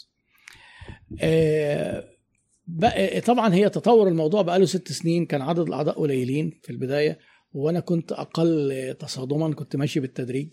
لما بدأت إيه آه، أركز على حتة خدمة العملاء بدأ يبقى في صوت تذمر عالي جدا. فبدأت إيه إن هو ناس متضايقين من حكاية إن أنا بقول خدمة العملاء وده غلط و... فبدأت أحط قواعد إن إحنا هنا منحازين للعملاء ومعتبرين إن ده من الثوابت وإحنا بنقبل الآراء في الاختيارات. إن أنت مثلا زي ما قلنا كده الاستراتيجية تبيع غالي تبيع رخيص تتخصص ما تتخصصش آه، تفتح في مصر تفتح في اسكندرية كل ده نتكلم فيه. لكن خدمة العملاء وياخدوا بالجزمة وإن الزبون لو خسارته مكسب وإن البلا ال- ده تعامله تديله بالجزمة وده تديله بالشبشب وده تقفل الباب فوق مرفوض تماما. إنك تيجي تقول مش عايز حسابات لإن ما يحسد مال أصحابه وخليها ببركتها ممنوع تماما. إنك تروج لكل الخرافات والخرافات دي عددها فوق ال 40 وأنا حاصرهم ومحطوطين بال... في فيديوهات على اليوتيوب بالاسم يعني. أي حد بيتداول الناس فاكرين إن هي الحاجات دي كلها بمدرسة الحياة مسموح نتكلم فيها. لا أنا مش سامح لأن معتبر دي ثوابت. الاختيارات ضد المنهجية بتاعتك. وضد المنهجية وضد. المنهجية ده ده منهجي. آه ما هو ممكن واحد يعتبر إن من الثوابت إن التعالي على العملاء ده يعمل لنا منظر وبراند. مع طبعا ده عكس كل الأدبيات وكل الكتب بس في ناس معتبرين كده. خلاص روحوا هناك اشتموا مع بعض. يعني تلموا كده ويكرهوا العملاء مع بعض ويضربوهم بالجزمة ويقولوا ده ما يستاهلوش وبتاع. أنا هسميكم بكابورت وأنتوا سموني مجنون وعبد إيه؟ عبد العملاء. أنا ما عنديش مانع وببقى سعيد على فكرة. ناس بيبعتوا لي screen شوتات لأن أنا عارف إن أنا بغير وداخل واقف بصدري لوحدي في الميدان. بدأ يبقى معايا ناس الحمد لله مؤخرا. فلو أنا ما, ما أوجعتهمش وما قالوش آه يبقى أنا ما بعملش حاجة. مم. أنا ببقى سعيد جدا لما يشتموني. يعني لا العفو ما لا. لا لأن هو ما هو أنا ساعات بس يشتموا مرزوق يا عيني. ماشي ومرزوق ده وظيفة تانية ده هما بيشتموا موضوع ب- تاني. اللي بيحصل له اللي بيتعمل له block بقى إيه في ساعات ما بيكلمنيش يروح لمرزوق مع إن مرزوق ملوش علاقة خالص ب آه. ملو- هو خدمة العملاء بتاعت البيع ال course ات والحاجات دي. أيوه أيوه. ملوش علاقة بال group خالص وحتى مش admin على ال group أصلا. مم. يعني كان admin وشلته عشان الروشة. فيروحوا بقى يشتموه. أنا في حد يعني. بعت بيقول لي إيه بقى؟ آه. بيقول لو سمحت أنا عايز أحضر اللقاء بتاعك. أنا ما أعرفش وصل لي من أنه حسابي يعني. لكن لكن آه. حضرتك وال group أيوه. عاملين لي block. أنا عامل له block شخصي لا أنا. آه حضرتك أنا. عامل له block. أيوه. طيب. أنا ماليش say ولا authority على ال group أصلا. how آه. come إن الراجل ده اتعمل له block من عندي و block من ال group ما أعرفش يعني هو الراجل ده بيتخانق مع كل الناس ممكن يكون دخل اتخانق عند حضرتك فعلا آه، دخل اتخانق عندي أيوه. وبعدين دخل اتخانق على ال group فبيرجوني إن أنا ارجعه على الاثنين على ال group عشان يشوف اللقاء وعندي عشان أنا عايز يشوفني. أحكي لحضرتك بقى التطور. ما هو في ناس بقى يقول لك إيه اتعمل لنا block بدون سبب. فأنا بيبعتوا لي في ساعات مثلا ال admins فادخل أشوفه مين عمل له block وعمل له block ليه. 90% من ال block ات دلوقتي إن الناس بيشتموا بعض. يردوا على بعض. بيردوا على بعض. يعني بيختلفوا في وجهات نظر ف وبعضها بيبقى إيه أول ما يبقى كلام خارج وخصوصا لو كان في طرف مثلا بنت أو يعني أنثى ده بياخد block مع تعليمات بياخد block ما بنبعتلوش ولا بنقول له أي حاجة. فبلاقي إن هو في ناس عاملة الكلام ده يقول لك أنا إيه ده أنا عبرت عن رأيي باحترام وأنتوا ما عندكوش حرية. ما طبعا ما عندناش حرية في قلة الأدب.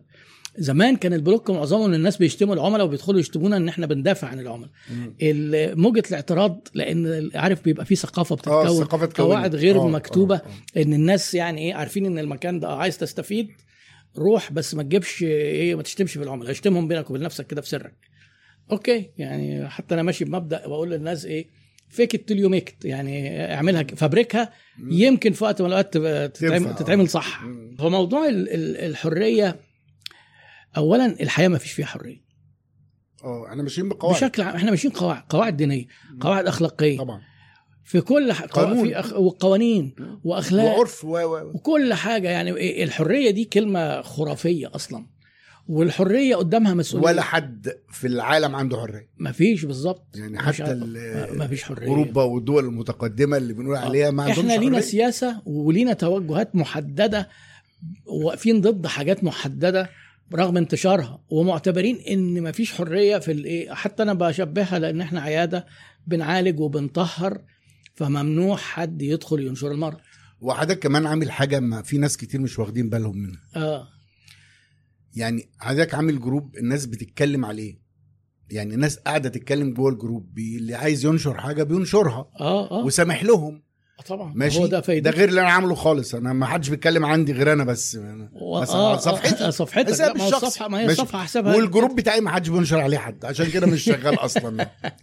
وصفحتي أنا برضو اللي ما بنشر هو ال group بتاع حضرتك وحضرتك واخد آه، pre-approval إنك بتنشر أي واخد approval، آه آه، طبعا الحمد لله. إيه فالفكرة إن ما حضرتك. سامح للرأي والرأي آه. آه. الآخر والناس تتكلم مع بعضها ويتبادلوا الخبرة أيوه فده يعني أعتقد إن هو مجتمع ده community. عظيم جدا جدا جدا أتمنى بي- مع فكرة إن الناس بتحب تقرأ ال comment ات أكتر ما تقرأ ال post ات صح صح ده شيء يقرأ. ال comment أنا بقى هنا عايز أوضح لبس برضو. ناس كتير قوي يبعتوا لي يقولوا لي إزاي أنت بتقول العميل وحق العميل وإحنا عملاء عندك إزاي مش من حقنا؟ ليه؟ ما أنا رجعت لك الإجابة واديتني غيرها آه ما هو أرج... آه، هقول لك بقى الإجابة الثانية يمكن تنفع دي. أول حاجة ال- ال- العميل لما بنيجي نعرفه في خدمة العملاء هو العميل ال- ال- الشخص اللي إحنا بنتعامل معاه قبل وخلال وبعد ما بيحصل على المنتج أو الخدمة قبل أثناء وبعد إحنا على ال group ما إحناش في سياق بيع بيع أصلا تمام ال group هو أنا معتبره مكان تبادل معرفي. للتوعية. ولتبادل الخبرات مم. ولهدم الخرافات ولنشر ثقافات متحضرة إحنا في مجتمعنا كعملاء وكشركات أولى بيها من بره لأن كانت عندنا من 1200 و1300 و1400 سنة بس تنازلنا عنها وحل محلها أفكار مريضة ما أعرفش جت منين كراهية رهيبة لبعض. طيب خلينا ناخد بقى هنفترض إن هم دول عملاء وهم في مكان في سياق خدمة تعليمية مدفوعة اللي هو الجروب مع انها آه. مش مدفوعه مش من ضمن حق العميل إنه يتعلم على مزاجه. يعني أنا طالب في الكلية دافع مصاريف الكلية. قلت لهم أنا مش عاجبني المادة دي ع- نج- شيلوها من علي لا مش هينفع. وعادة طب نجحوني فيها. لا مش هينفع. عادة مش اللي هتتعلم على بيدفع مزاجك. عادة اللي بيدفع بيكون أكثر التزاما. أيوه. الحقيقة يعني. ما هو الناس عايزين أنا عايز أفهم الناس. هم ليهم حق كأعضاء وده حق كبير وعلى راسي لأن من غير ما يكونوا موجودين الجروب ملوش قيمة. وأنا مش جايبهم عشان أطلع السادية اللي عندي. فيهم. يعني أنا عندي حتة عقد نفسية بطلعها في عشان تهبد يعني أنا أنا عشان يتهب. أنا- عشان أهبد أنا وهم عايز يسمعوني. أهبد. أهبد لما براحتي بحب أتخانق مع حد بجيب مرزوق أتخانق معاه وخلاص أقول له تعالى إزاي ما عملتش حاجة بقالك فترة؟ يعني ما غلطتش. إزاي ما غلطت؟ كده يعني. لا أنا بجيب لي المقدمه اللي, اللي دايما حضرتك تقولها إيه أنا عايز أهبد بقى. آه خلونا و- وحضرتك. أنا بالحقيقة بشوفه مش هبد خالص. ده ده حاجة عظيمة ما شاء لا الله بس هو ماسك الحديده ومحدش أقول بقى براحتي. خلاص فيك. محدش عارف حاجة. طيب آه، أنا- أكمل بس آه. الفكرة أكمل الفكرة. فإحنا قلنا إن التعليم مش من حقه إن هو يتعلم على مزاجه ومش من حقه العميل إن هو يغير المنهج. يبقى هو ده مش من حقك إنك أنت تيجي تهدم الشيء اللي ليه هدف. اعمل أنت جروب وحط فيها أهدافك وحاول تنشرها. وخلاص ووقتها تعمل اعمل فيها اللي أنت عايزه. محد اللي هيدخل يقول لك لا مش هيبقى معاه حق لأن ده مكان ليه توجه معين. وأنا اعتقادي الجازم اليقيني إن الأفكار اللي أنا بحاول أنشرها هي في مصلحة السوق كله. الشركات اولا وأرباحهم والعملاء. العملاء ثانيا مش اولا ده هي العملاء بياخدوا حقهم في السك عشان. الشركات أنا بتاع تشتغل شركات- وتاكل عيش وتبيع للعملاء. وتكسب وتعمل لهم عملاء آه، أصلا. بالظبط. هم ليه بره بيدوا العميل حقه؟ وإحنا بن- بنصاب بالصدمه الحضارية لما بنسافر. علشان الناس دي خانعين كده وعبيد وبتاع. لا أغنى مننا ومعاهم فلوس وجامدة جدا. بس عشان ده اللي بيكسبهم فلوس. واخد بال حضرتك؟ فأنا أنا عايز الناس يحسوا إن ده المنطق اللي بيكسبهم. وإحنا كمية البلوكات اللي بنعملها قليلة جدا وأغلبها آه. لأنهم بيتخانقوا مع بعض لا. هي أنا بس آه يعني السؤال ان حتى ما جاليش من ضمن الأسئلة بس أنا حبيت آه، أثيره. آه. آه يعني عشان أنا أعرف منه وأتعلم منه. آه لا عفوا عفوا. ربنا يعني يكرمك يا دكتور. ما ينفعش تقول كده. طيب. آه.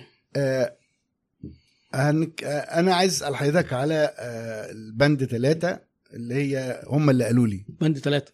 وهنفوت بند واحد واثنين ما إحنا خلصناه كده. آه بند ثلاثة هم اللي قالوا لي آه في, آه، هم اللي المراحل. يعني في المراحل هم اللي قالوا لي. أيوه تمام أول موضوع حضرتك جاوبت على الموضوع هيبقى التسويق في أسامي. هم مين ولا إحنا لا؟ لا لا مش من غير أسامي. سري هم آه، خايفين من. حضرتك. ليه ليه خالص؟ ده حبايبي. في التسويق الشخصي عايزين نعرف توقيته المناسب. كلمة توقيته المناسب أعتقد هيبقى في الفترة العمرية. ما يعني ما ده اللي يمكن المقصود.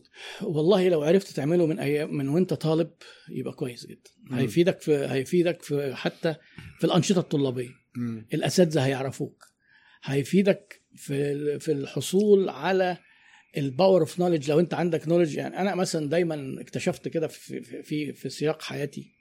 إن أنا دايما لما كنت جزء من دراسة منتظمة أو حتى كورسات كنت بحاول أبذل مجهود زيادة شوية وكنت بقدر آه، أفيد زمايلي زي ما إحنا بنستفيد وده جزء من ال personal branding هياخد وظيفة أفضل هتعملها أول ما تتخرج يعني LinkedIn مثلا كموقع ما هو ده بتاع personal branding كل الناس ال professional بيبرز هو اشتغل خبرات إيه وبيتعلم فين و... والناس بييجوا يزكوه ده شاطر في كذا شاطر في كذا. فال profile بتاعه قوي على LinkedIn وعنده مثلا followers وبيحط محتوى معبر عن تخصصه. بيحصل على فرص أفضل كتير جدا. ما هو إحنا قلنا. ال social capital وهو ممتد طول الوقت. يعني يعني أنا أهو في إيه اقتربت من العقد السابع. العقد السابع من العمر. وما زلت اللي بعمله هو مش بهدف ال personal branding قوي لكن هو دلوقتي بقى ال personal branding بيحصل عرضا كده. ان أنا. بعمل محتوى وبحاول أفيد الناس وبوصل لهم فالكلام ده لما بينتشر الناس بي إيه بيعرفوني وبيقوي موقفي في الشغل. مم. طب حضرتك يعني ضمنا كده قلت طرق ال- ال- ال- الحصول على ال personal branding آه. فنقطة أخيرة في الموضوع ده اللي هو صيانة ال personal brand والله تصدق ده سؤال وكلمة يعني كلمة الصيانة دي عجباني قوي. هو لا إيه من يعني الصيانة عجباني قوي. ليه بقى؟ شاطر اللي سأل السؤال في ده. بعض الناس بتغلط في الصيانة بيعمل personal brand قوي جدا وبعدين يغلط غلطات تدمر ال personal brand وأنا عندي أمثلة كتير.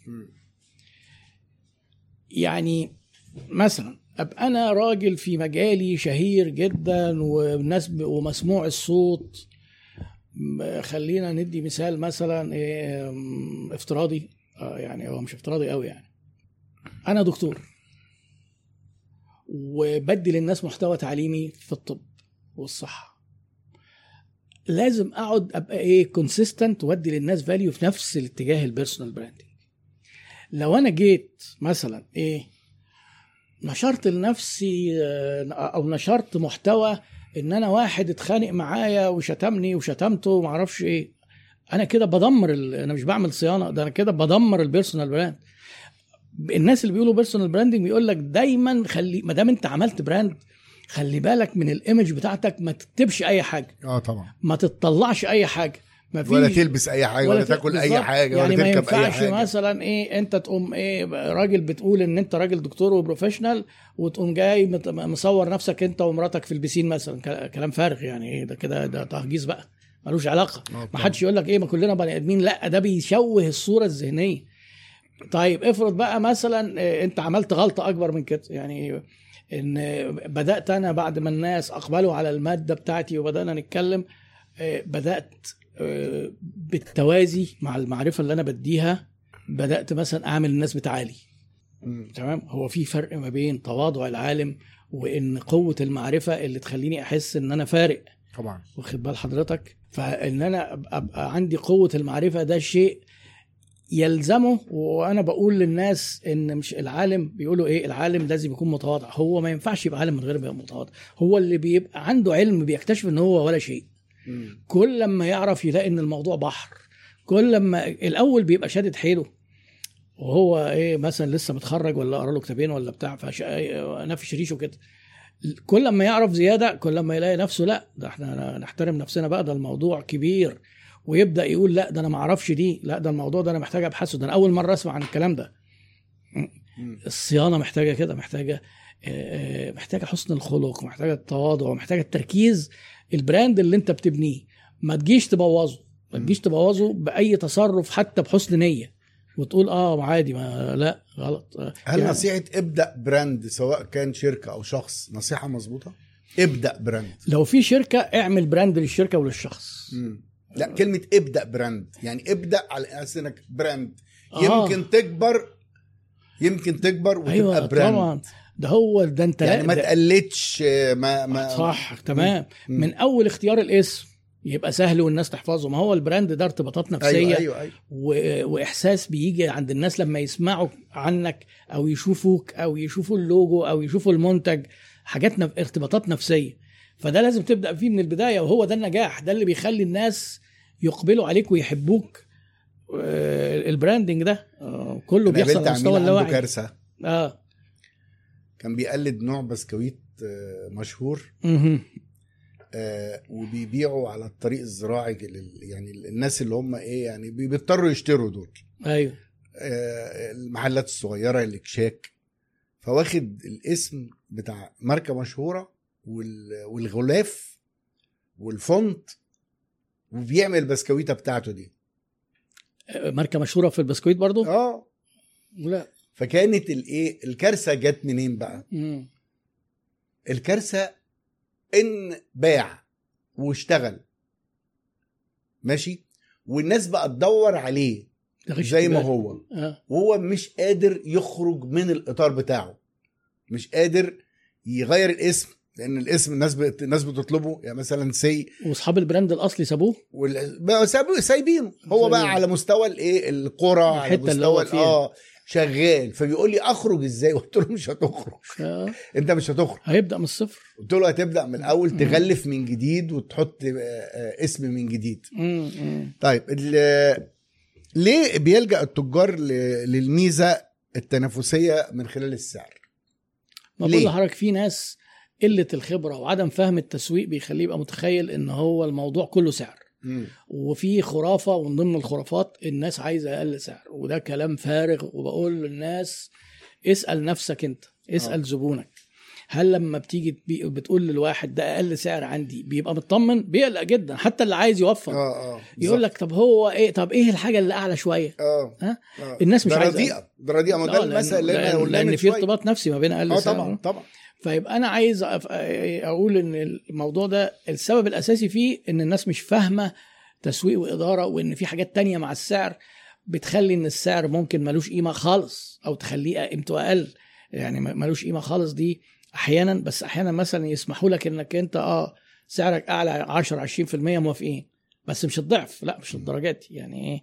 ف الكلام على السعر ده كلام آه، ينم عن جهل.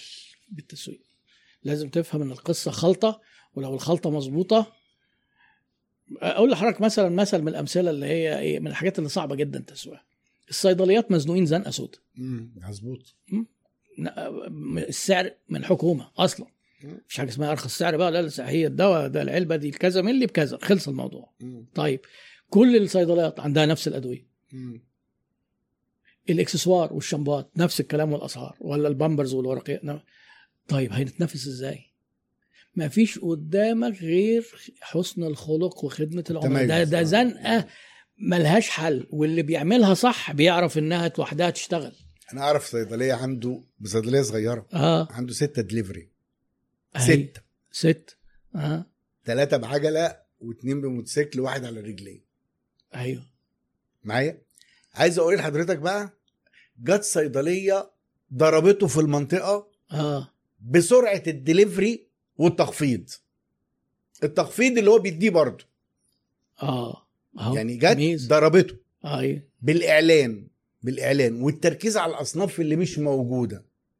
ناقص. والنواقص. آه. ولو النواقص نواقص عنده كمان يروح يجيبها لك من whatever wherever يعني. آه آه إن شاء الله ما يكسبش فيها. ماشي. ما هو طبعا آه، الصيدلية صحيح الأصناف متشابهة بس هي عقدة ال- الصيدليات حكاية النواقص دي. عشان كده آه، الصيدلي اللي هو قلبه على صيدليته لما بيجي له روشته وفيها دواء مش موجود بيبقى متضايق. قلبه واكله قوي بيبعت وبيبعت يجيب. يجيبه حتى لو دفع من جيبه مم. آه، بس إحنا لو هنفترض ان كل حاجة مظبوطة وأنا حواليا صيدليتين ثلاثة عاملين كل حاجة مظبوطة هنفترض يعني مع ان ده برضو مش سهل هنافس بإيه آه الدليفري أو عامل صفحة واحط عليها معلومات للناس بالظبط. اتواصل معاهم أبقى عامل CRM وعارف مثلا تواريخهم. أنا في صيدلية في الحي الثامن في مدينة نصر نشرت post عنهم مخصوص لأن في واحد آه، ساكن في منطقتهم وراني الكيس بعت لي صورة الكيس اللي هم باعتين له فيه الدواء. حاطين عليه sticker بتاع 4 سم في سنتي. We love our customers sticker على الكيس. آه. وعاملين sticker بيتلزق على كل دواء. الدكتور كاتب في الروشتة إيه؟ طبعا الصيدليات كلها دلوقتي بيحطوا sticker باسم الصيدلية عشان المرتجع يعرف إن هو من عنده. بالظبط. هو مكبر ال sticker ده شوية حاطط عليه الباركود واسم الصيدلية وبعدين كاتب إيه مثلا إيه قرص ثلاث مرات في اليوم. الدكتور كاتبها في الروشته يبقى أنا بدل ما إيه أقعد أكتب بالقلم الجاف والعلب أساسا ما بيمسكش فيها الكتابة العلب اللي بتبقى واخدة طبقة سلفنة وتلاقي يجي العيان يقعد يقلب. لا sticker واضح ومكتوب. أنا لم ده فرق ولا مش فرق؟ ده فرق. الناس فاكرة إن الميزة التنافسية يعني يبقى wow. ال sticker ده وإن إحنا بنحب عملائنا وإن لو حاجة ناقصة هجيبها لك وتلاقيه بيتصل بيه ويقول له أنا وفرت لك الحاجة أنا بالنسبة لي الصيدلية دي ما سيبهاش وما كلموش في خصم خالص. أنا شخصيا أنا أمثل شريحة من العملاء. يعني في ناس بالنسبة لهم الخصم مهم. توزنها بس هي مخالفة للقانون ومخالفة للائحه آه، نقابة الصيادلة. المفروض الأدوية ما فيش عليها خصم. لأنها تسعير حكومي أصلا وهم يعني يعني ربنا يكون في عونهم أصلا. طيب أنا كنت عايز أسأل حضرتك سؤال مم. آه، إيه نسبة ال- السلع والخدمات أيوه اللي حساسة للسعر وفي انه فئة معلش ما بقى يعني آه. حبة كده أقول لحضرتك هو في حاجة اسمها price elasticity of demand اللي هي مرونة الطلب مع تغيير مع السعر تغير السعر آه. آه في مجموعات من المنتجات لو رفعت سعرها الطلب عليها تقريبا ما يتأثرش خالص بيسموها عديمة المرونة. يعني هنختار أدوية السكر الإنسولين أدوية القلب الحاجات اللي إيه اللي هي ما ينفعش حد آه، يستغنى عنها. معظمها في الخدمات الطبية. يعني تخيل مثلا إيه تكلفة عملية الزايدة. غالية. الناس اللي محتاجين يعملوا عمليات زايدة هيقلوا؟ لا. ليه طب والbrandات كمان نفس الحكاية ال brandات الكبيرة آه ال- آه التك- ال brand بيخلي السعر ملوش قيمة بس آه. في- فيها حدود آه. دي الحاجات دي عديمة المرونة يعني إيه أنا مهما السعر زاد هجيب إنسولين لابني إن شاء الله طلعه من التعليم مم. ما يروح ما يروحش مدرسة إن شاء الله ناكل طاقه واحدة. واخد بال حضرتك دي حاجات عشان كده لما بيحصل مشكلة اقتصادية آه، الأسر بيشطبوا حاجات ودي على القمة على رأس القائمة المتطلبات ما بتتشطبش. تمام. طيب نيجي بقى حاجات العكس بقى النقيض الآخر. سعرها لو زاد شوية صغيرين جدا الطلب عليها يقل جدا. مم. اللي هي غالبا المنتجات الرفاهية الموجهة للطبقة الوسطى. مم. اللي. فيها حتة آه الوسطى لأن الطبقة اللي فوق مظبوط. ما بيفرقش معاهم. بيجيبوها عادي كده والطبقة اللي تحت ما لهمش رفاهية. آه. ما يسمعوش عنها أصلا. آه. فتيجي أنت مثلا إيه دلوقتي سي الأكل لما زاد والمطاعم وبتاع في مطاعم كتير جدا يقول لك الشغل قل عندنا بشكل رهيب. آه لأن أنت عندك آه، السلعة بتاعتك عالية المرونة. ليه؟ لأن الأسرة اللي اتزنقت في الدواء القلب آه، للأب ودواء الإنسولين للطفل و... و... آه، مش هياكلوا بره خلاص. يقول لك هنجي نجيب الحاجات دي ومش هناكل بره. فهي دي حساس الحساسية بتختلف من سلعة لسلعة. الكماليات غير الأساسيات. وفي في النص بقى حاجة نسبية المرونة. ترفع السعر شوية الطلب يقل شوية. ترفعه شويتين الطلب يقل شويتين. نسبية أو بيسموها علاقة خطية. على قد ما ده يزيد على قد ما ده يقل. يعني اللي اقصد أقول هنا إن مفيش مشكلة كبيرة بالنسبة للسوق ككل إن هو يتمسك بموضوع ال- التسعير المنخفض كوسيلة للإيه؟ للترويج. أحيانا طبعا. ما آه هو دلوقتي الناس اللي بيكلموني مثلا يقول لك إيه طب أنا التكلفة عندي أنا أنا كنت بكسب 25% والحاجة اللي ب 100 بقت مثلا ب 300 أحيانا. في حاجات وفي حاجات بقت ب 400 و 500 زي الورق مثلا زي هل أنا أحسب مكسبي 25% زي ما هو؟ لا أقول له لا بقى أنت إيه هتتنازل عن جزء عن. جزء مكسب كنسبة مئوية كنسبة مئوية آه. فالحاجة اللي ب 100 كنت بتبيعها مثلا ب 130 ما ينفعش 200 تبيعها ب 260 لا آه آه جرب تبيعها ب 250 جرب تبيعها ب 245 لغاية ما السوق ب 240. يتحرك بقى لا آه تلاقي حركة خلاص كويس ليه؟ لأن آه حفاظك على مكسبك هيبقى على حساب مكسبك. وأنا أنا عايز أقول لحضرتك ان أنا خرجت مرة من مركز التدريب أيوه. وقلت أجيب شوكولاتة لحفيدتي. آه ما شاء الله. رحت لإيه؟ لأربع أكشاك. آه. الشوكولاتة عندهم مزود قيمتها 40% عن السوبر ماركت. يا هي نفس الصنف عن السوبر ماركت. هي نفس الصنف. كنت شاريه من يومين. آه.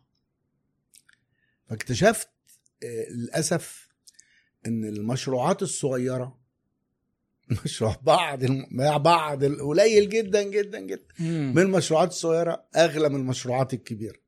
أيوه. حقيقي. طب ده أنا أقول لحضرتك حاجة. كتبت في الموضوع ده وكنت متضايق جدا جميلة جدا. جدا. وقلت أنا مش حتى مش ذنب الزبون إن أنت مش شاري كمي إنتاج كمي برضو من ضمن المشاكل. أيوه. مش ذنب الزبون إن أنت ما عندكش إنتاج كمي أو ما عندكش كمية اقتصادية. آه. واخد فيها تخفيض. فعايز تكسب جامد في وهو. أصلا هو مزود مش عشان يعني كمية اقتصادية ومش بالعكس ده ممكن يكون بيبيع شوكولاتة أكتر بالسوبر ماركت. طمع. ومع إنه هو ما تيجي نقعد نقرأ postات كده يقول لك إيه اشتروا من الناس الغلبانين. ده الغلبان ده السوبر ماركت اللي عنده عمالة. وبيدفع آه. ضرايب أيوه وبيدفع و و و و و والتاني اللي محتل الرصيف ده ببلاش ولا محتاج بيدفع- له ولا ببلاش. أي حاجة أنا طبعا ما بحاربش حد لا بس مفهوم. بعدالة. أنا فاهم حضرتك. والموضوع آه. ده جارد معايا حتة كده صغيرة أيوه اللي هي إيه أول ما الاسعار بتزيد بيبدأ الجشع يشتغل فالناس بتزود فوق الزيادة لغاية إيه اعتمادا على إن السوق مش عارف وصلنا لفين ما هو ما دام آه، بص حضرتك هي النقطة إيه هو آه، كان في بعض مفاهيم كده كان زمان واخدينها. يعني بديهية إن السعر القليل والعالي بيغير الطلب لأن وكأن كل العملاء بيسألوا عند كل المحلات. آه. على كل الأسعار لا لا ما يعرفوش. وده مش حقيقي ما لا عشان كده وكأن لو... كل السلع زي بعضها بل في السلع فيها. تباين كمان ده حتى لو زي بعضها آه. عشان كده ممكن تدخل مول تلاقي هي نفس الحاجة معروضة في مكان ومكان تاني آه، نفس ال brand وكل بفرق ممكن 20 30% وده بيبيع وده بيبيع. مم. لأن ما فيش حد بيعمل المسح بتاع إيه، كأنها مناقصة كده آه، و... بالظبط.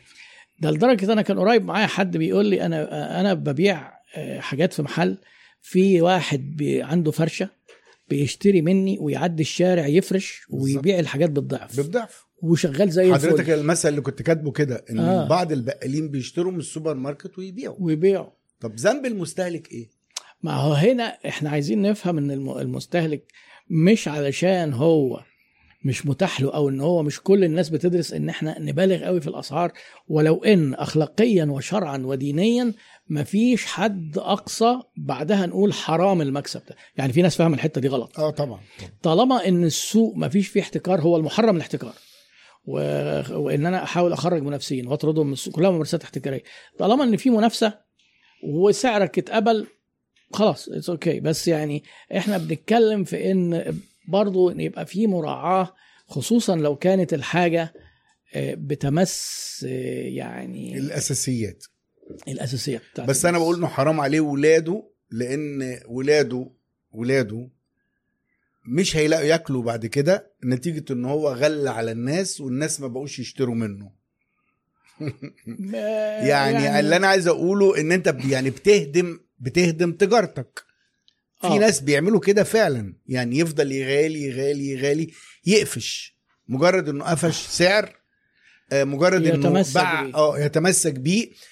كل يعني بيشتغل في الاحتكار بشكل بشكل أو بآخر. آه. فده عمره قصير. مهددين. آه، عمره قصير. أنا بقول حرام. يعني. أنت بتضيع فرصتك. دول مهددين فعلا. طيب. وبرضه ده ينقلنا طالما إحنا قلنا على ال- الأخلاقيات وال- والعرف هنا مم. موضوع الضوابط الأخلاقية والتشريعية والشرعية للتسويق. الضوابط آه. الأخلاقية والتشريعية والشرعية للتسويق. التسويق مهنة أخلاقية. وأنا هكلمك هبدأ لك الأول بالجمعية الأمريكية للتسويق. اللي قبل ما نتكلم في في ديننا واللي هو مستوى مستوى الأخلاق فيه أعلى آه، كتير جدا. أعلى. بيوصوا في في code of ethics كده اللي هو إيه كود أخلاقي لأخلاقيات مهنة التسويق وبعضها حاجات القوانين بتفرضها. إن ممنوع تسويق مخادع ممنوع نعمل حاجات في الإعلانات ونتكلم عن مواصفات هي مش موجودة. ممنوع المبالغة في الميزات وإخفاء العيوب. وهم حاطين قاعدة كده قاعدة كلية جامعة شاملة. نو هارم ما تأذيش حد. حط بقى ما تأذيش حد. دي حاجة كل حاجة حاجات كتير جدا. أنا دايما بقول ال- الكلام اللي هو لما نيجي نرد الحاجات لأصولها إن كل الأديان بتحث على مكارم الأخلاق طبعا طبعا والإسلام وعدم الغش و بالظبط. تماما رأسهم. تماما الأخلاقيات هي فيها شيء أعلى من احترام القوانين يعني بالظبط. الغش التجاري ده غير قانوني وغير أخلاقي مم. بس أنا لما أجي أوعد حضرتك مثلا إن أنت الموزع بتاعي في آه، مدينة نصر ومش هنزل لحد تاني وأقوم منزل ده قانوني ولكن غير أخلاقي. فالأخلاق أعلى من القوانين. طبعا. عشان كده في ناس بيقول لك إيه أصل حماية حقوق المستهلك في مصر ضايعة لأن مفيش قانون ومفيش أجهزة بتطبق القانون. أنا شايف المشكلة اقعد من كده. هو لأن مفيش أخلاق. مفيش أخلاق. للأسف.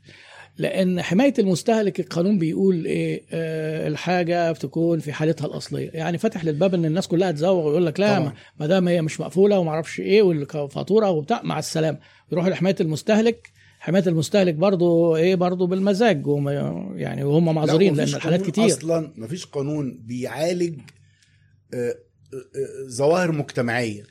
أيوه. يعني ممكن. القانون بيعالج أخطاء ناس شاذة. لكن ظاهرة عند كل الناس هت- هيقعد جنبهم إزاي؟ يعني لو كاميرا بترصد جد. لو كاميرا بترصد مخالفات وكل حاجة عشان واحد كده عمل مخالفة أنا- أنا مش لما أجي هن... لما أجي اوعد حضرتك وأقول لك إيه الضمان لمدة سنة وأنا أبقى خصم وحكم وأقول لك ده بسبب سوء الاستخدام. أنا كده على فكرة خرجت من الايه من القانون. لأن. أنا قانوني أنا كده لا آه. ليه؟ لأن أنا خصم وحكم. أنا وقعت في حفره الأخلاق. بالظبط. الأخلاق لا. لأن الأخلاق فيها الوفاء بالوعد والوفاء بالعهود. أنا وعدتك وأنا هبقى خصم وحكم ده ده أدعى إن أنا أحط نفسي مكانك وعاملك بحسن الخلق. إحنا بقى بنيجي نبص على الموضوع ونشوف فين الثغرات ويقول لك لا إيه قول له لا ده سوء استخدام. لا هو أنت عايز تروح تعمل الحاجة تستخدمها وترجعها؟ طب ما أنا اكتشفت إنها ب- لبست الجزمة اتقطعت من تاني مرة. ما هو لازم أنا هتتقطع كده وهي في مكانها؟ الجاكيت آه، قلت لي ما أعرفش إيه آه، قشر الجلد مثلا قشر بعد شهرين. طب ما هو يقول لك آه 30 يوم. هو القانون على فكرة ما فيهاش حاجة. بس أنا بقول للناس وهم هنا الخواجات قايلين كلمة ظريفة قوي رون كوفمان بيقول لك إن هو المستويات في مستويات في خدمة العملاء. أنا عايز كل واحد فيكم أو في الناس اللي بيسمعونا يشوف في نشاطه هو حاطط نفسه في أي مستوى. المستوى الأسفل اللي أنا بقول عليه المستوى البكابورت وده يعني إيه من حسن حظنا إن معظم الشركات فيه. إحنا نطلع بس سلمتين ثلاثة نبقى حلوين قوي. بعد كده المستوى اللي هو بيسميه المستوى الإجرامي بكابورت دي التمصير بتاعها. هو إجرامي إن أنت بترتكب جرائم في حق العملاء. وبعد كده البيزك اللي هي بتدي للناس أساسيات. اكسبكتد المتوقع اللي هو إيه؟ إن إحنا متوقعين ال- الحاجة دي. وبعد كده اللي هو الايه السربرايزنج حاجة مدهشة. بعد كده بقى المستوى ال unbelievable اللي هو لا يمكن تصديقه. كل ما انت عليت فوق كل ما انت هت هتلاقي إيه مكسبك وفلوسك جت أكتر والعملاء حبوك أكتر وجابوا لك عملاء تانيين ف- فال business بتاعك بيبقى أنجح. بس هي محتاجة إيه؟ ما أنا كتبت برضه في نفس ال post اللي حضرتك بتقول عليه إن أعلى مستوى في خدمة العملاء يحتاج إلى قناعات مش محتاج إمكانيات. يجي يقول لك أنا ما عنديش فلوس هي مش محتاجة فلوس. ده أعلى مستوى ده فيه إنك تبتسم للناس مثلا. في إنك أنت آه، ما تكشرش ما تقولش للناس شراء ولا مناهدة. أنت جاي تضيع وقتي. ما ده في في الكلام ده ببلاش على كل ده ببلاش على فكرة. آه. آه، في إن لما يجي العميل يقول لك إيه لو سمحت آه، ما تقولوش هو انت مش شايفني آه، مشغول وأنا بلعب. دي حضرتك بف... كنت كاتب دي بتقول بفلوس. إيه ال ال آه، الأخلاق حسن الخلق يغنيك عن دراسة خدمة دراسة- آه خص بس تبقى عندك أخلاق. هو لما يجي واحد يكلمك حد أنت عايز تبان إنك خو... إنك أنت يعني عن- متربي معاه يعني وتيجي تقول له هو انت مش شايفني؟ ما أعرفش إيه. ودي كده أخلاق. هي عامل الناس هي برضه ببلاش. الحكاية معكوسة. يعني خدمة العملاء بتجيب عملاء. آه طبعا. أنا عايز آه، ونتكلم بقى في الفلوس شوية. آه. آه أنا عايز أحط آه، آه، موازنة تقديرية. عايز أحط بادجت لل لل لل لل- للترويج. آه، أحسبه بنسبة كم المبيعات. ده ده هو اللي حقق المبيعات. هو آه. يعني كان يقول لي أحسبه بكم الربح اللي فات مثلا. أقول لك آه. هو في كذا طريقة. هو آه، ممكن تعمل تحليل تاريخي. وتشوف انت بعت بكام وكنت صارف كام وتستنتج ان انت كنت قدرت تنجح لما صرفت كذا في المية من المبيعات بس بالظبط. عشان تاخد القرار ده للمستقبل بدو- بدون ما يبقى ليك مرجعية تاريخية في نشاطك انت شخصيا هيبقى صعب. ما بيسجلوش وفي الآخر يقول لك إحنا ما النقطة. يعني دي الموضوع الحسابات ما الحسابات ده موضوع الحسابات حضرتك أنا بيجي لي ناس يسألني أقول له فبقت عادة عندي أكلمك بتكلمني في التليفون. عندك حسابات؟ آه. آه عندي حسابات. تعالى. ما عنديش حسابات. بس في مخي مش عارف إيه. في مخك طب الأغلب بيقول لك عندي ولا خالص. مش عندي؟ الأغلب ما عندوش. للأسف. ولو عنده بتبقى مش غلط. منتظمه مش حسابات ما, يط... ما هو أنا. بقول الحسابات ما و- فيهاش و- ويا جماعة نص. قلنا ال- ال- الحسابات دي مهنة. المحاسب ده مهني. أيوه. زي الميكانيكي زي الدكتور زي أي حاجة مهني. أيوه. عنده مهنة. ما تبوظهالوش. اللي حضرتك أيوة. بتاخد المحاسب تقعد تقول له اعمل لي دي واعملها لي بالشكل الفلاني تبوظ له دماغه. ده أيوة. المحاسب ده عنده مهنة. صح. مهنة اسمها إيه المهنه المهنة دي بسيطة قوي. آه، يجمع مستندات يكتب اللي موجود في المستندات أو في في البيانات في في. الحسابات ما ينفعش نعدي يعمل عليه. ميزان حسابات أيوه. وبعدين يطلع مركز مالي و- و- وقائمه وقائمة دخل. دخل. بس أدي مهنته. أيوه. أنت ليه قاعد تلعب فيه؟ أيوه لا يقول لك إيه اعمل لي حسابات بشكل بقى لا معين أنا عايز بيبوظ. المقاولين المقاولين ماسكين بتوع الحسابات مضيعينهم. آه. ماشي مشغلينهم بالعملية و و يا عم في حاجة اسمها حسابات. لازم أنا مش عارف أصلا أنت بتصرف إيه والله. أنا مش عارف إيه التك... تكلف تكلفتك اللي انت عارف حضرتك ان اغلب المشروعات آه. سواء كانت مشروعات تجارية أو صناعية أيوه. بيحسبوا تكلفة المبيعات بنسبة من المبيعات؟ نسبة كده عشوائية من غير ما- بنسبة. لا. يعني لا طبعا غلط. مش في مش في المخطط في المنفذ. هو ممكن يحسبها في آه ممكن يحسبها بنسبة في المخطط ماشي. طب أقول له يا عم انت مش في على رصيد اول مده وفي آه، ومشتريات مدة وآخر مدة. يفتح بقه كانه عمره ما سمع آه ده. طبعا طب بيسمعوا انت أول مرة. حسبت إزاي الشاطر اللي فيهم حاسب بالوحدة إزاي طب؟ بالوحدة الواحدة طب؟ يعني أنا اشتريت الوحدة دي اللي هي كانت محطوطة فوق الرف في الحتة طب أنت بعت. في السنة بكذا مليون وحدة. إيه بقى هو مفيش حاجة ماشي فبالتالي بالتالي هو ما يعرفش أنا وأنا بشرح الحسابات طب بقول أنا- للناس اتفضل آه. عايز احسب نسبة بس إيه نسبة مجمل الربح. أنا نفسي اعرفه. عشان أيوة. أقول لك انت ساقط فين. ما انت اما ساقط فوق يا ساقط تحت.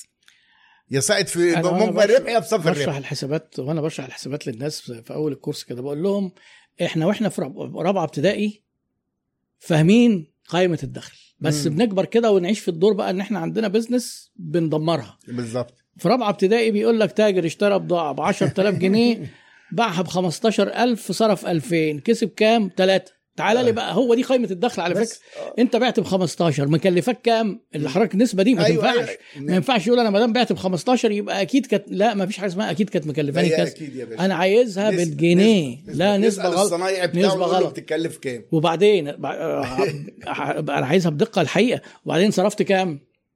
صرفت كذا يبقى الصافي كام؟ كذا. هي دي قائمه الدخل. لا اعملها. تصدق بقى ما فيش نشاط عاملها تقريبا. يعني ال- 5% من الشركات الصغيرة بس اللي عاملاها. ده أنا لما اتكلمت في ادفانسد بقى اللي هي الموضوع تحليل النسب. التحليل بقى. فوجئت بكارثة. تحاليل يا بطة بقى. آه. مفيش تحاليل يا فندم. طيب. السؤال الرابع في المجموعة دي بيقول كيف يكون الأكثر مبيعا؟ هو الأكثر انتشارا وليس الأعلى جودة.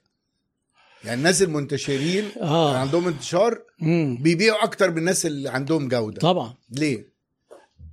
الأشهر يبيع أكتر من الأجود.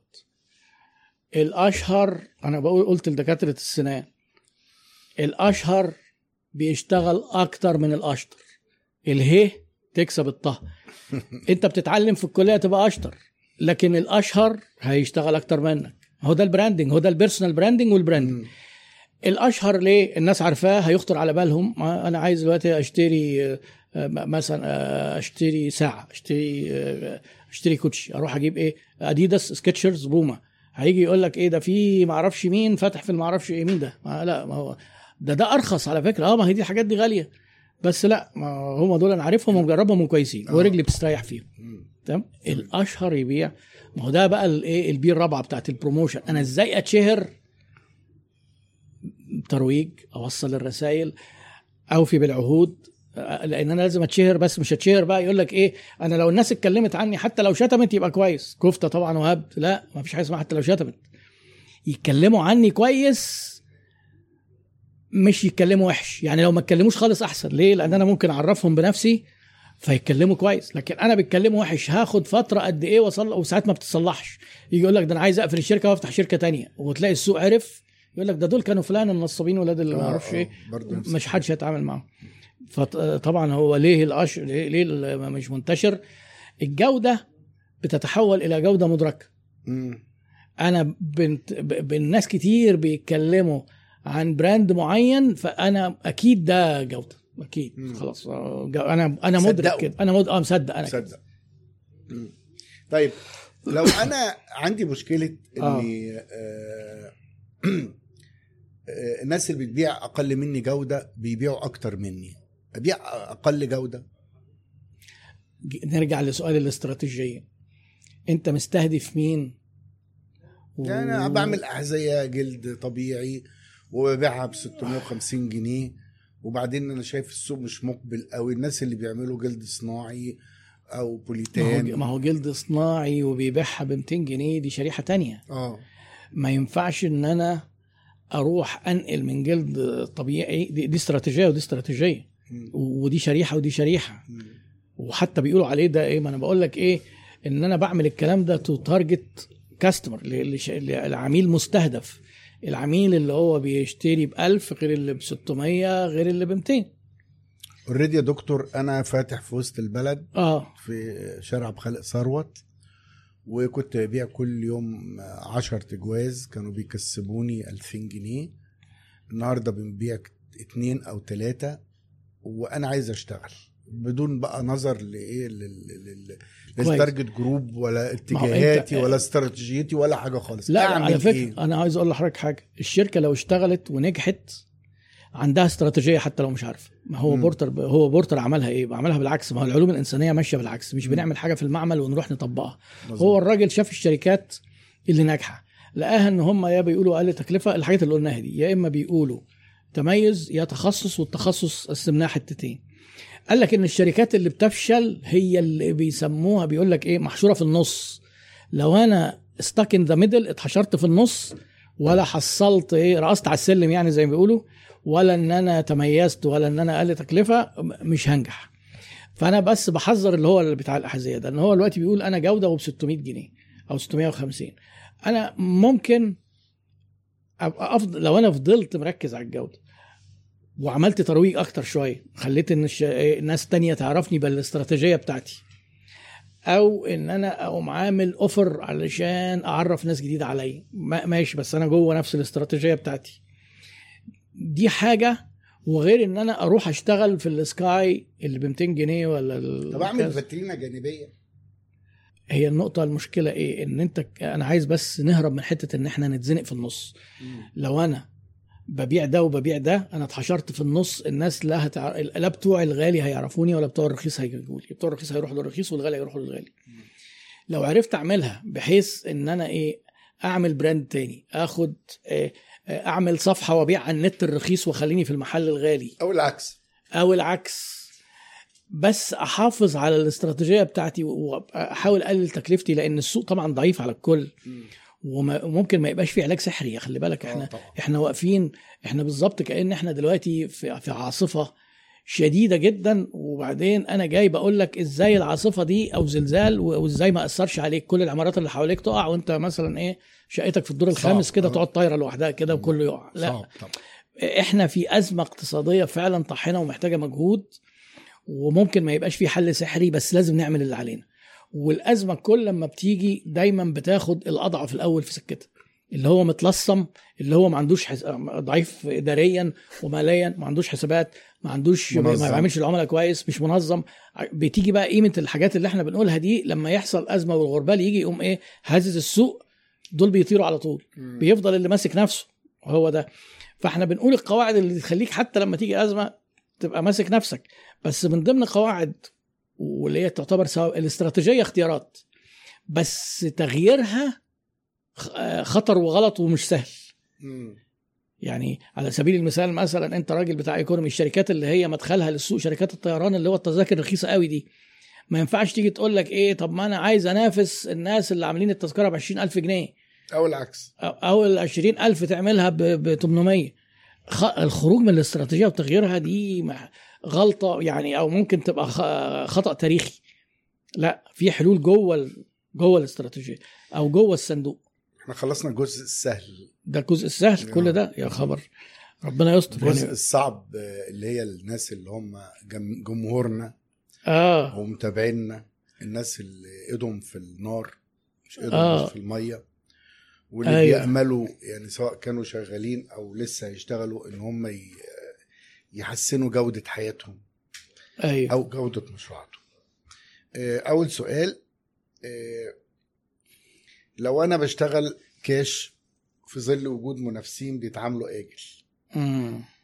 إيه المميزات اللي أنا ممكن أقدمها عشان أقدر أحافظ على الموضوع ده؟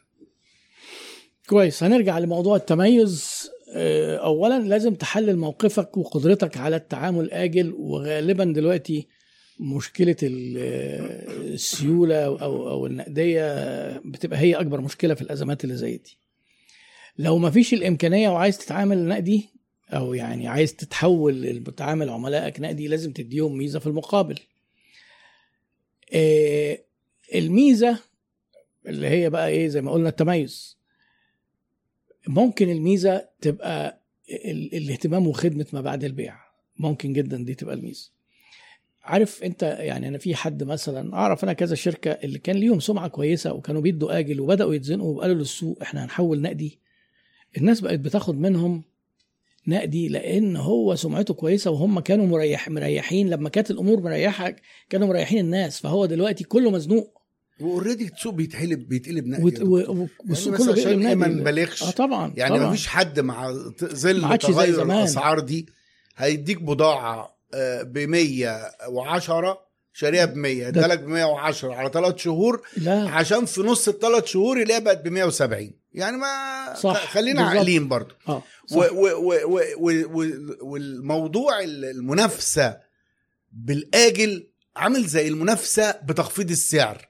موضوع فيه شبهة.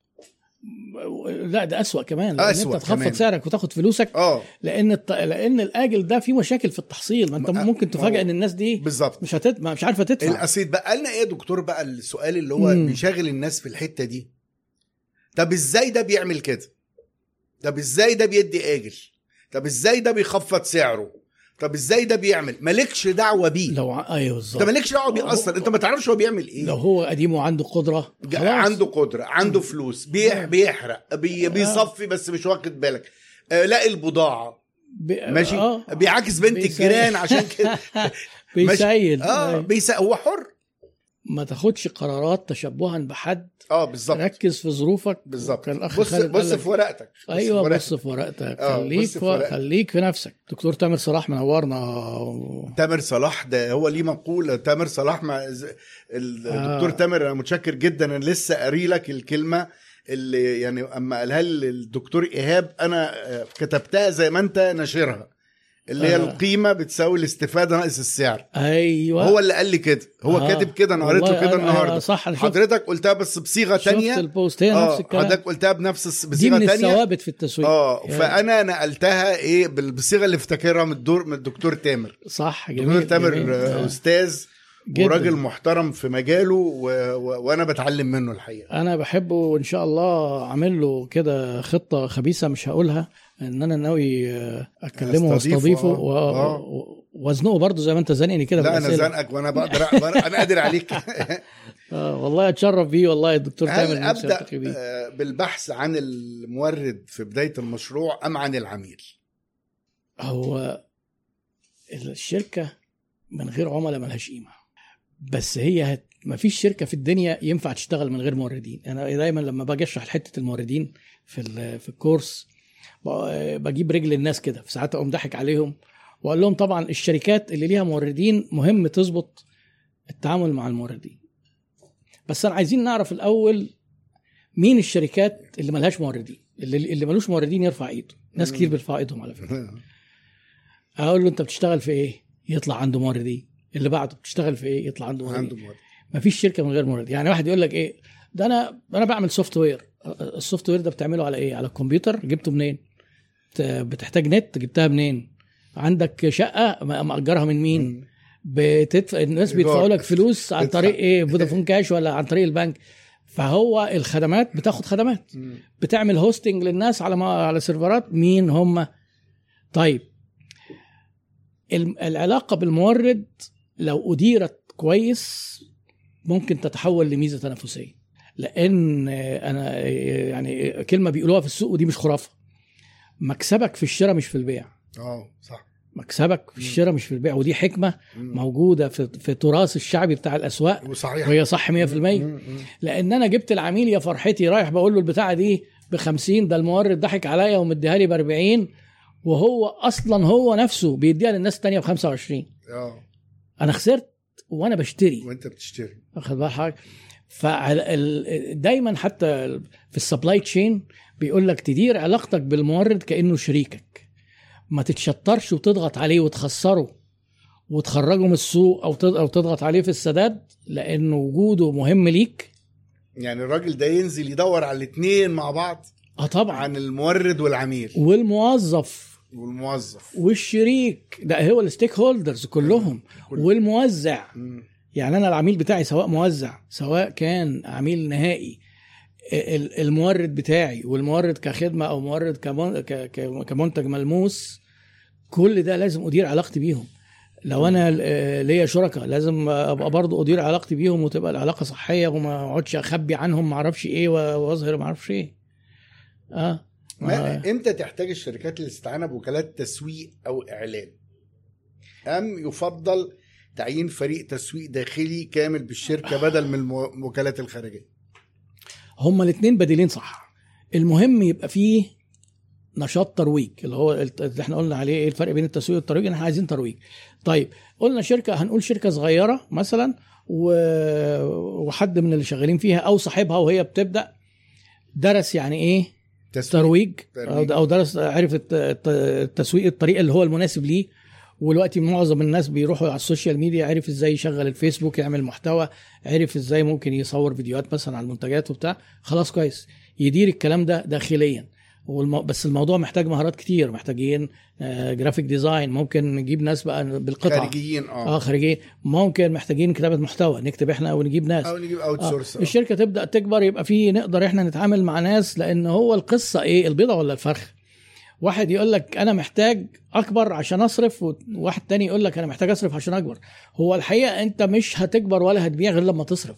آه. وزي ما أنت صرفت وأنت بتجيب المكان وبتشطب اعمل حسابك على فلوس ال- التسويق.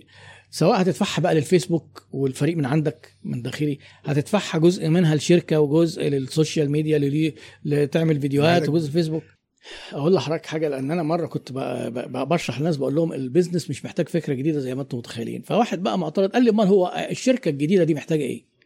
قلت له أقول لك محتاجة إيه؟ محتاجة فلوس آه لازم. تكفي النشاط. آه. وممكن يبقى فلوس قليلة وكتير حسب هو إيه النشاط. محتاجة وقت وقت. وبعد كده محتاجة خبرة إدارية في قواعد الإدارة العادية وخبرة فنية في المجال اللي أنت هتشتغل فيه. مش محتاجة خالص فكرة جديدة. الناس بقى يقعدوا يدوروا على فكرة جديدة عشان يجيبوا تمويل عشان ياخدوا الفلوس يكبروا ات اني كوست ويقوموا مطيرينها آه، يبدأ وت-. وتقفل. عشان كده أنا بقول آه إيه يبدأ كبير دي خرافة. صغرها وأمنها. صغرها وأمنها صح. صغرها يعني خليها أصغر. وهي نفس المعنى أنا بقول ابدا مفرش آه. متفقين. ما هو بقى كلمة تبدا بفركش دي عاملة لي مشكلة وكل الناس بتسألني. فيما عدا إيه؟ حسابات من أول يوم أنا بقولها مع بعض. فركش كده خلاص بدأنا لا نتفق أهو. لا مفركش بمعنى إيه؟ عكس الكمال اللي يخليك ما لا تبدأش. الله ينور عليك. عكس إنك تبدأ كبير. آه لا أنا هو, هو بيقول لك ابدأ كبير لا ما تبدأش كبير. حكاية الكمال لا. البرفكشن بيخلي إيه؟ بيخليك تأجل. آه. وما تبدأش وخايف تدخل ممكن تخسر وتصرف فلوس وتخلص فلوسك قبل ما تدخل. حتة بقى الفلوس محتاجين فلوس قد إيه؟ محتاجين فلوس حضرتك على الأقل دورة دورة التشغيل أيوة. اللي هي العادية بتاعت العمالة والإيجار والمصروفات والتسويق لمدة ثلاث شهور. مثلا. حد ادنى مثلا آه. مثلا. و- عندك مشكلة واحت- بقى لو بتبيع وشوية آجل. احتي... وشوية احتياطي كمان. آه. آه. لو بتبيع آجل أنت محتاج فلوس لفترة الآجل. أيوه. ما هي دي بتيجي بقى الدراسة من دراسة الجدوى اللي آه، هي الم- يعني المعادلات المالية بتاعتك السيناريوهات. ثلاث شهور أيوه. مثلا لغاية ما يجي لك أول إيه دفعة. صح. فاعمل لنفسك زائد إن المشروع نفسه ما بي ما بيشتغلش من أول يوم.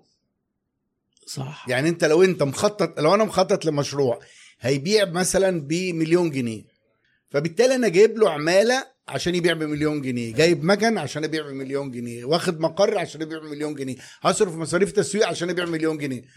بس مش- عمره خلاص. ما هيبيع بمليون. جنيه من أول يوم. عمره ما هيبيع. بس أنا هصرف.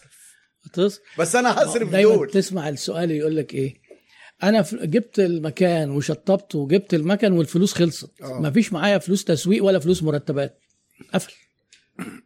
ليه؟ لأن هو لما جه يحسب حسب حتى كلمة الفلوس البيزنس محتاج فلوس قد إيه حسبها غلط؟ أنا عامل فيديوهين على الموضوع. آه آه. الفلوس اللي أنت محتاجها قد إيه؟ ده موضوع مش على إنه يقول لك المكان هيتشطب بكذا مكان بكذا آه، مكاتب كمبيوترات آه، ويقول لك خلاص جبنا الفلوس دي. لا. لا لسه في فلوس تانية. فلوس لدورة التشغيل فلوس للتسويق فلوس احتياطي. مش معاك الثلاثة دول؟ ما تبدأش. لا لما قلتها آه، في في في جزئية ما تسيبش الوظيفة إلا لو الناس زعلت مني جدا. ما تسيبش الوظيفة إلا إذا كان معاك ست شهور مصاريف في بيتك ومعاك آه، تعمل مشروع واحتياطي 25% من المشروع تغير أسعار ويكون معاك مصروفات التشغيل لمدة ثلاث شهور. يا أنا زعلت ناس كتير جدا. دعوة هدامة جدا. إحنا وإحنا بنحارب الخرافات والأخطاء. بنزعل الناس بس هو يا بخت من إيه؟ مكاني. بالظبط. آه، بيقول لك ممكن توجه اتهام. لا اتهام إيه يا جماعة؟ عم أنت. سؤال لإيهاب للدكتور إيهاب. متمسك وبيدافع عن نظرية إن العميل على حق دايما إن في عملاء كتير تستحق لا تستحق؟ أنت تستحق ولا لا تستحق؟ هو شكله يستحق. أنت زيك زي العملاء. ماشي. لو أنت ما تستحقش تتعامل بخلق كريم ادي لعملائك بالجزمه خلاص. وخ- وخلي كده عشان ضميرك يبقى مستريح. بس ما تزعلش بقى من الجزم اللي هتجيلك يمين وشمال. هو مش بيقول لك ات- ات- اتهم الدكتور إيهاب أنا مست... أهو ده ده ردي على هذا الاتهام. آه، إزاي شركة أو brand تتصرف لو حصل لها brand attack ومفيش إمكانية آه. آه، ماليه إنها تغير اسمها وتعيد تقديم العلامة التجارية. لا لا تغير اسمها ده اختراع فاشل والسوق بيعرف. ما هو عارف اللي بيقول لك تغير اسمها؟ وأنا أنا على فكرة لما حد بيقول لي أنا عندي مشكلة ونحلها إزاي وبفكر أغير الاسم بعتذر عن الاستشارة دي أصلا لأن ده ما بيتلحقش خلاص. آه. يعني ده بيكون دمر سمعته هو شخصيا مرتبط هيبقى بالشركة الجديدة. طيب لكن في بيحصل brand attack على ال social media. مم. لازم نمتلك المشكلة وأكبر مشكلة بتمنع إن إحنا نعالج ال brand attack ضدنا الإنكار. الإنكار. يعني إيه؟ أنا رحت المكان الفلاني وعاملوني بشكل كذا واتهنت في المكان وإيه كاتبة post الفرع الفلاني فلان الفلاني وده وزعقوا لي وطردوني. تمام؟ ده إيه الإنكار بقى. ده إيه هي هي الإنسانة مش متربية. إحنا موظفيننا ما يعملوش كده. ده الراجل ده راجل محترم وعمر ما يطلع من بقه العيبه آه، طيب كويس جدا. هي بتقول هل أنا من خبرتي حاجة و30 سنة في خدمة العملاء. وقلنا إن العملاء في منهم كذابين إيه نسبة الكذب في إن أنا أطلع أتكلم عن شركة وأقول إن أنا اتشتمت واتهنت وأحط نفسي في هذه الصورة الوضيعة وأبقى مألف القصة دي. إيه فرص إن أنا مألفها أو حقيقية؟ من خبرة حضرتك. فرصة قليلة أكيد. جدا طيب كويس. يبقى أنا كان من باب أولى إيه؟ أنا حصل لي. حصل لي موقف امبارح ومش هحكي ما يعني ما ما حتى لو حصل فكرة آه. ما فيش حد عايز يهين نفسه يعني. بالظبط. أنا عن نفسي ما بتعاملش مع شركات ما أعرفهاش أو ما فيش ترشيح بشكل شخصي ليها لأن أنا عارف إن إحنا في الباكابورت وأنا مش مستعد أتلط من البك- من الباكابورت. فإيه والب- ما الباكابورت ملوش كبير مهما كنت. و... فالمهم يعني لو أنا قلت إحنا بنعتذر إن انت مريتي بالتجربة دي في المحل عندنا وإن إحنا هنراجع الموضوع أو حققنا وإن طلع إن في فعلا خطأ وإن إحنا بنرحب بحضرتك في أي وقت. والترضية اللي تطلبيها ده ده الموضوع ده إحنا ده ده متأخر قوي إحنا سيبناه يوصل للسوشيال آه ميديا طبعا. اوعى الدناية اوعى الإنكار. وخصوصا إن أنت أكيد عندك غلطة لأن مفيش حاجة مفيش حد بيقعد يخترع كده يقول لك إيه ده أنا اتهزقت واتهنت وخدت على قفايا محدش بيحب يظهر بالشكل نظريه ده. مؤامرة حتى. آه مح- لا ما ما فيش مؤامرة. وبعدين يقول لك إيه منافس زيها. طب تعالى كده. شفت أنت إمتى وأنت بتفكر كلنا شركات آه إمتى أنت فكرت تعمل في المنافس بتاعك كده؟ إمتى في كل الشركات اللي بيسمعونا وإحنا عندنا على ال group 300 ألف واحد كده يدخل يعمل آه، post بدون اسم مجهول الهوية ويحط اعتراف, اعتراف ويقول أنا للأسف مرة ادعيت على شركة إن هم شتموني وبهدلوني أو عملوا كذا وده كانت مؤامرة وأنا كده تآمرت وده دايما ما لا. يحمل القول على ساكت يعني ما هو الناس هتألف ليه للأسف لأن أنا حالات كتير جدا دخلت فيها وحللتها وصلت القناعة إن النسبة مش ممكن نعتمد عليها فبلاش إنكار بقى. وب- وبعدين ما دام أنت عندك غلط هتعالج الغلط وترجع للعميل حقها وتسترضيها. والناس بتبقى عايزة على فكرة مش طالبين لأن إحنا سقف توقعاتنا منخفض. ما بيبقوش طالبين حاجات سحر يعني. إيه لو جه قال لك الأكل والمطعم وبتاع إحنا آسفين وليك وجبة وتعالى وتفضل عندنا. ده الناس يقول لك ده مطعم محترم جدا. تقلب الحاجة لإيه؟ لصالحك. آه طبعا. وبعدين تفكر إزاي تعالج المشكلة من جذورها مش تعالج أعراضها. يعني مثلا إيه واحد اشتكى إن الأكل وحش فعمل post فبتاع فإحنا نيجي نسترضيه ونعزمه عندنا. طب وبعدين الأكل كان وحش ليه؟ إيه اللي حاصل؟ آه، اعمل الشيء إجراء بقى. إيه النظافة؟ آه، ما أعرفش الناس. آه تعمل إجراء. fix the process not the problem صلح الإجراء مش المشكلة بس. يعني أنت لازم تصلح المشكلة بس تصلح الإجراء برضه. ده الخطوط العريضة يعني. إزاي نربط بين التسويق والبيع في ظل التغير اليومي لاسعار الخامات؟ ما هي دي التسعير ما هو التسعير ما هي دي النقطة بقى هي دي, هي دي الأزمة اللي مخليانا بنشعر بالعجز أحيانا. إن أنت مثلا يجي واحد يقول لك إيه إيه ده؟ ده كانت ب 100 امبارح إزاي تبقى ب 150 ما هو للأسف. وأنت دلوقتي لما بتروح مثلا تجيب الفراخ ولا البيض هتعمل إيه؟ على فكرة الناس فاكرين إن هو جشع التجار ده المزارع بتقفل وتجار البيض بيقفلوا وبي وبيقللوا العمالة وفي بيصفوا بيخرجوا من السوق خالص. يعني هم بيخسروا أكتر آه من ومضرورين أكتر من طبعا المستهلك. طبعا من المستهلك بكتير. إحنا ما فيش قدامنا غير إن إحنا نحاول نتحرك ال- السعر بأقل قدر ممكن وهامش الهامش بتاعنا نحاول نقلله بس نفضل على قيد الحياة.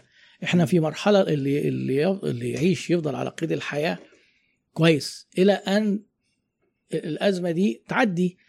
طب هتعدي ولا مش هتعدي؟ الله أعلم. هتعدي إمتى؟ الله أعلم. اللي هيفضل على قيد الحياة أسبوع ولا شهر ولا اتنين هيقعد على قيد الحياة على طول؟ غالبا لأ. في صعوبة. بس إحنا مش قدامنا نعمل يعني وأنا كده. الحقيقة اللي حضرتك يعني نبهتني لحاجة هنا في موضوع آه. آه، ال- ال- السعر. أيوه آه، نفس الحسبه اللي أنا اعيد نفس الحسبه اللي حضرتك بتحسبها آه، اللي هي آه، السعر كان 100 وأنا ببيع 110 أو 120 مش هينفع ب 200 وأبيع ب 240 أبيع ب أيوة. 230 أبيع ب أيوة. 225 وكمان وكمان أول تضخم للسلعة ما اصرفش فلوسه كأنه مكسب ده دي كارثة أنا عندي كارثة في الحتة دي تضخم السلعة مم. هو محسوب أصلا مكسب لا. ما ينفعش تصرفه ده طبعا ما هو دي أرباح غير قابلة للتوزيع. أصلا بالظبط. أنت ما ينفعش تصرفه. أيوه بيجي لي السؤال ده بقى بصوره شرا... شراكة عايزة تتفض أو آه. واحد عايز ياخد فلوسه. فطلع أرباح فيقول لك ده أنتوا آه، كسبانين. كسبانين. لا لا. أقول له هو, هياخد حقه. بضاعه بقى. أيوه.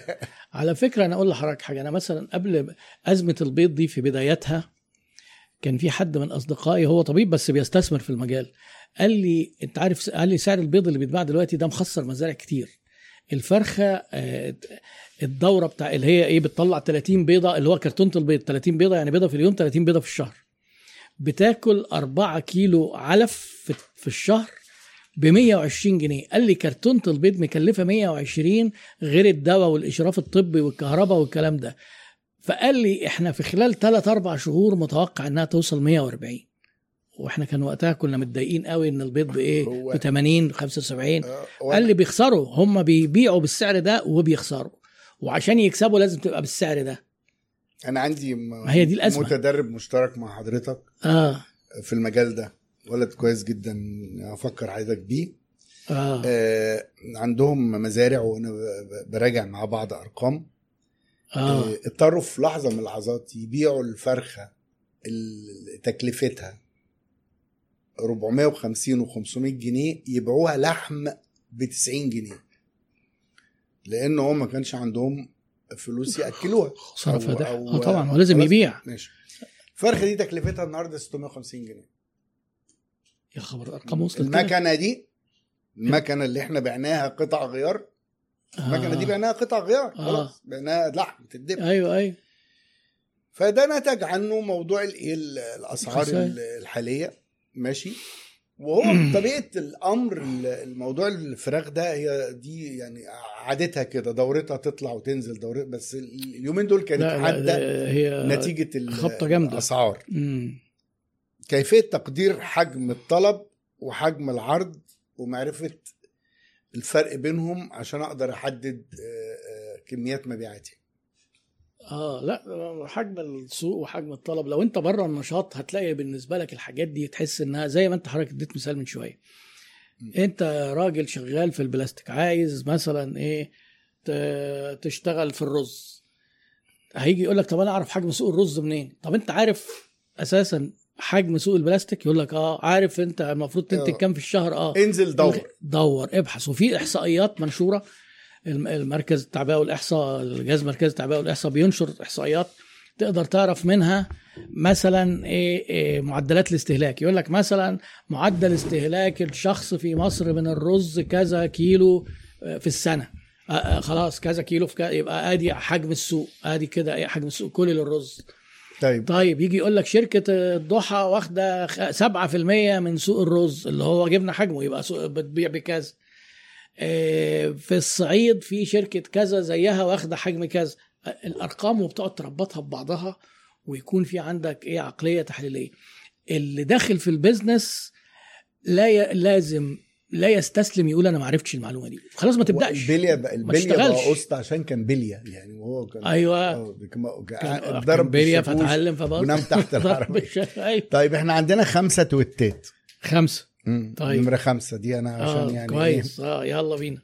إيه آه عايز أعمل مشروع. آه. ما تعمل يا اخويا. بس.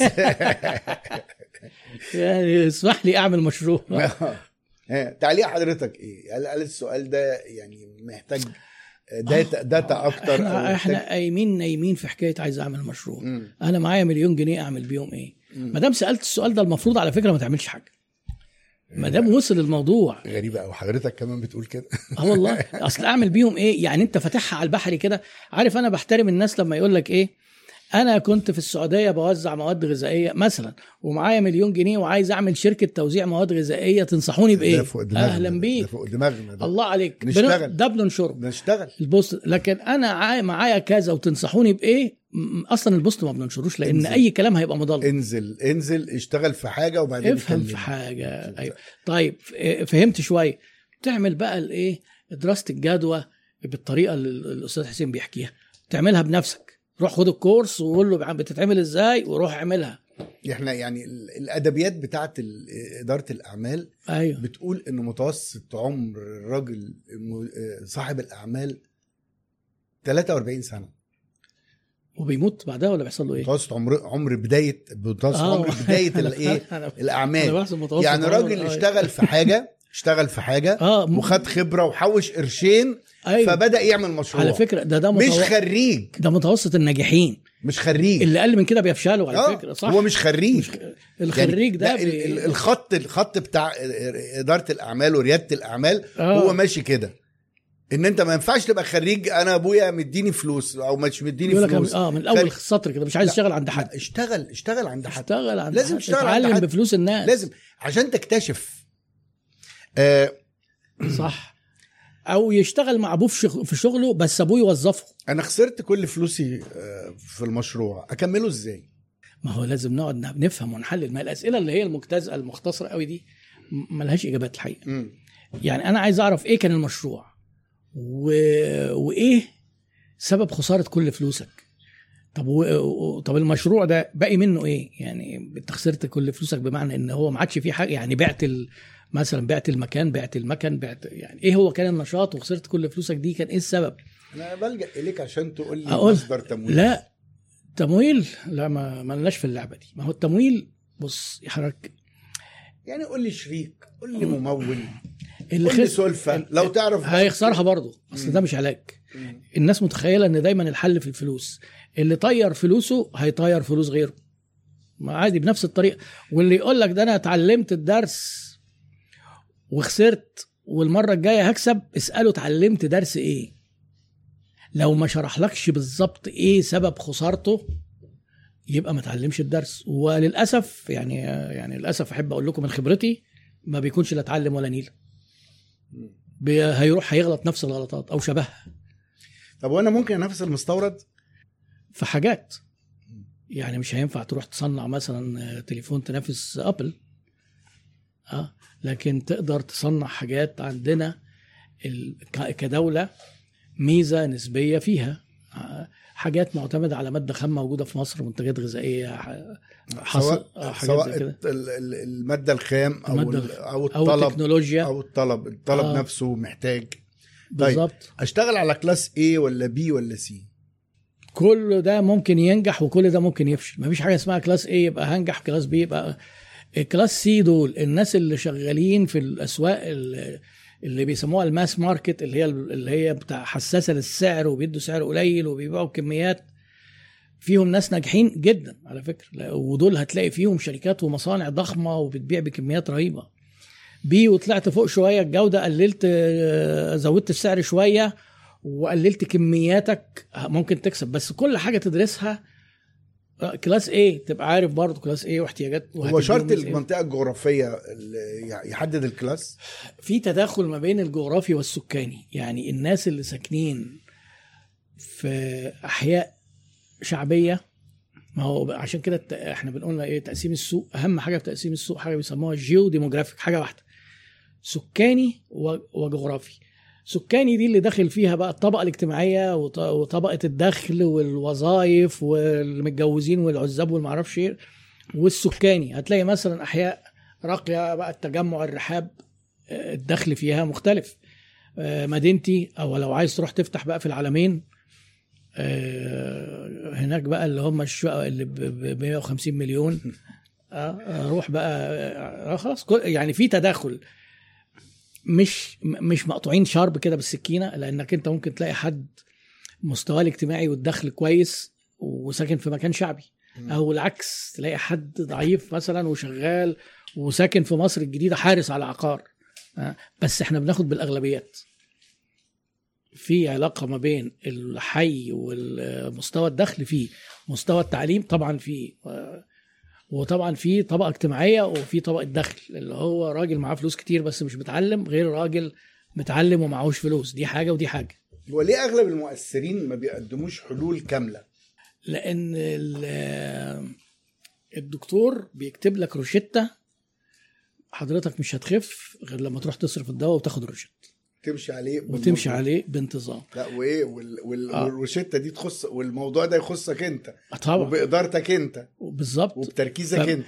فكون إن الدكتور هيعالجك من غير ما أنت تعمل اللي عليك في العلاج ما فيش دكتور بيعمل كده. إيه الكلام يبدو إن هو إيه بنقول كلام يعني مثلا إيه طب ده إحنا كده برضو ما هو صعب. أنا عايز أقول لك التنفيذ صعب. إحنا كلامنا مع بعض ده شبه إيه إن إحنا بنقول للناس في عربية هت... بنعلمك إزاي تسوقها العربيه دي اسمها ال business. بس لما هتقعد على الدركسيون مش سهلة. إحنا بنتكلم عنها شوية بسهولة لأن إحنا سوقنا العربيات وغلطنا ولبسنا في شجر وبعدين سمكرنا العربية تاني وخدناها للميكانيكي ورشينا دوك ومشينا بيها ونجحنا وفشلنا وتعلمنا وقرينا. لكن يعني لو نفذت الأساسيات اللي حضرتك بتقولها لي دي؟ آه. هبقى كويس؟ نسب النجاح أعلى بكتير والمخاطرة أقل بكتير. ليه؟ ما دراسات الجدوى بتتعمل ومحد والمشروعات بتفشل. أيوه ما هو لأن دراسة الجدوى دي مش حجاب. ما هو في إدارة بعد كده. أنت دلوقتي خلاص عملت ال... أنت دلوقتي حضرتك مش بتقول للناس اعملوا دراسة جدوى إزاي؟ طيب حضرتك عملت لي دراسة جدوى زي الفل. تمام؟ وأنا جيت بدأت المشروع بتاعي وبعدين جيت أقول إيه دلوقتي مثلا أنا بقى إيه الأستاذ حسين ما قاليش امسك حسابات آه، نأجل دي شوية.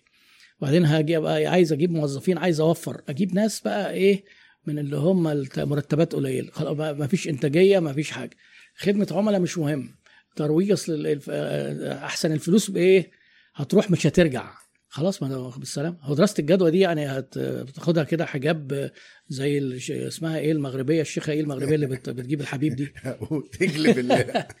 آه، اسمها إيه؟ حبيبتك يا مرزوق الشيخة ال- إيه ده؟ لا مش ما افتكرش مرزوق. ده مرزوق يعني خد... اسمها خديجة. المغربية. خل... آه ما- مرزوق بيوطي صوته عشان ما يبقى صوته ما يبانش اتفضل. حضرتك لو عندك سؤال ليا. آه، الحمد لله يعني آه، آه، خليت الموضوع ده وهقعد أضيع في وقت أهو في الثلاث دقايق الأخرانيين. هو آه، أنا أنا نفسي حضرتك نفسي أسأل حضرتك سؤال. ليه حضرتك مش بتحط الكورسات بتاعتك اونلاين حاضر يا دكتور والله يعني طلب عزيز أنا وترشيح. يعني اعتبره و- أعتبره يعني عظيم سؤال ربنا تساؤل. يكرمك. ويعني لو سمحت لي وأنت الأكبر سنا وقدرا لا لا لا إنها أعتبرها ربنا نصيحة. وهتوصل لناس أكتر. محتواك هي هينتشر وهيسيب الأثر اللي هيرضيك أنا نفسيا. كده يعني كده خلاص خدت العالمية يعني ما هو كده ده لا لا إعلان؟ رهيب يعني. لا لا لا لا, لا بالعكس ربنا يكرمك. يعني هحاول إن شاء الله واجتهد في الموضوع ده. آه. وأنا كنت مديله توقيت كده وعندي مؤشرات إن شاء الله أنا وصلت للتوقيت. طيب. و... وبشكر حضرتك جدا جدا. وما زلت آه، برضو لا، ربنا حضرتك. الضيف والمضيف. ويعني ربنا حضرتك صاحب المكان وأشكرك. جدا للقاء ده شكرا وللمبادرة. وللاقتراح اللي حضرتك والله اقترحته يعني والله استفدت جدا التركيز على شخصية حضرتك آه، ممتع. جدا جدا جدا ده من ذوق حضرتك بالإضافة. طبعا. للمعلومات الغزيرة لأن تجربة. حضرتك الحياتية و... و... وال- واللي عرفناه عن حضرتك ده كان حاجة عظيمة جدا وربنا ي... ينفع بيك. دايما يا دكتور اللي آه، تنفعني أنا والناس والز- والزملاء وتنفع نفسك وإن شاء الله آه، ربنا ي... ربنا دايما يكرمك ودايما يعني أنا سعيد بالتواصل بالستر واليسر. و- وسعيد جدا إن إحنا بقى إيه بدأ يتكون شكل مجموعة كده لينا علاقات شخصية ببعض و... وبنحاول نساعد بعض في إن إحنا عندنا هم ورسالة مشتركة إزاي نقدر آه، نحققها بشكل آه إن شاء الله آه، تبقى دايما بشكل فيه مميزة. وحدة وتحالف آه أفضل من كل واحد آه، يبقى. لوحده ونفسي حتى أنا الدايرة دي تتسع أكتر يعني و...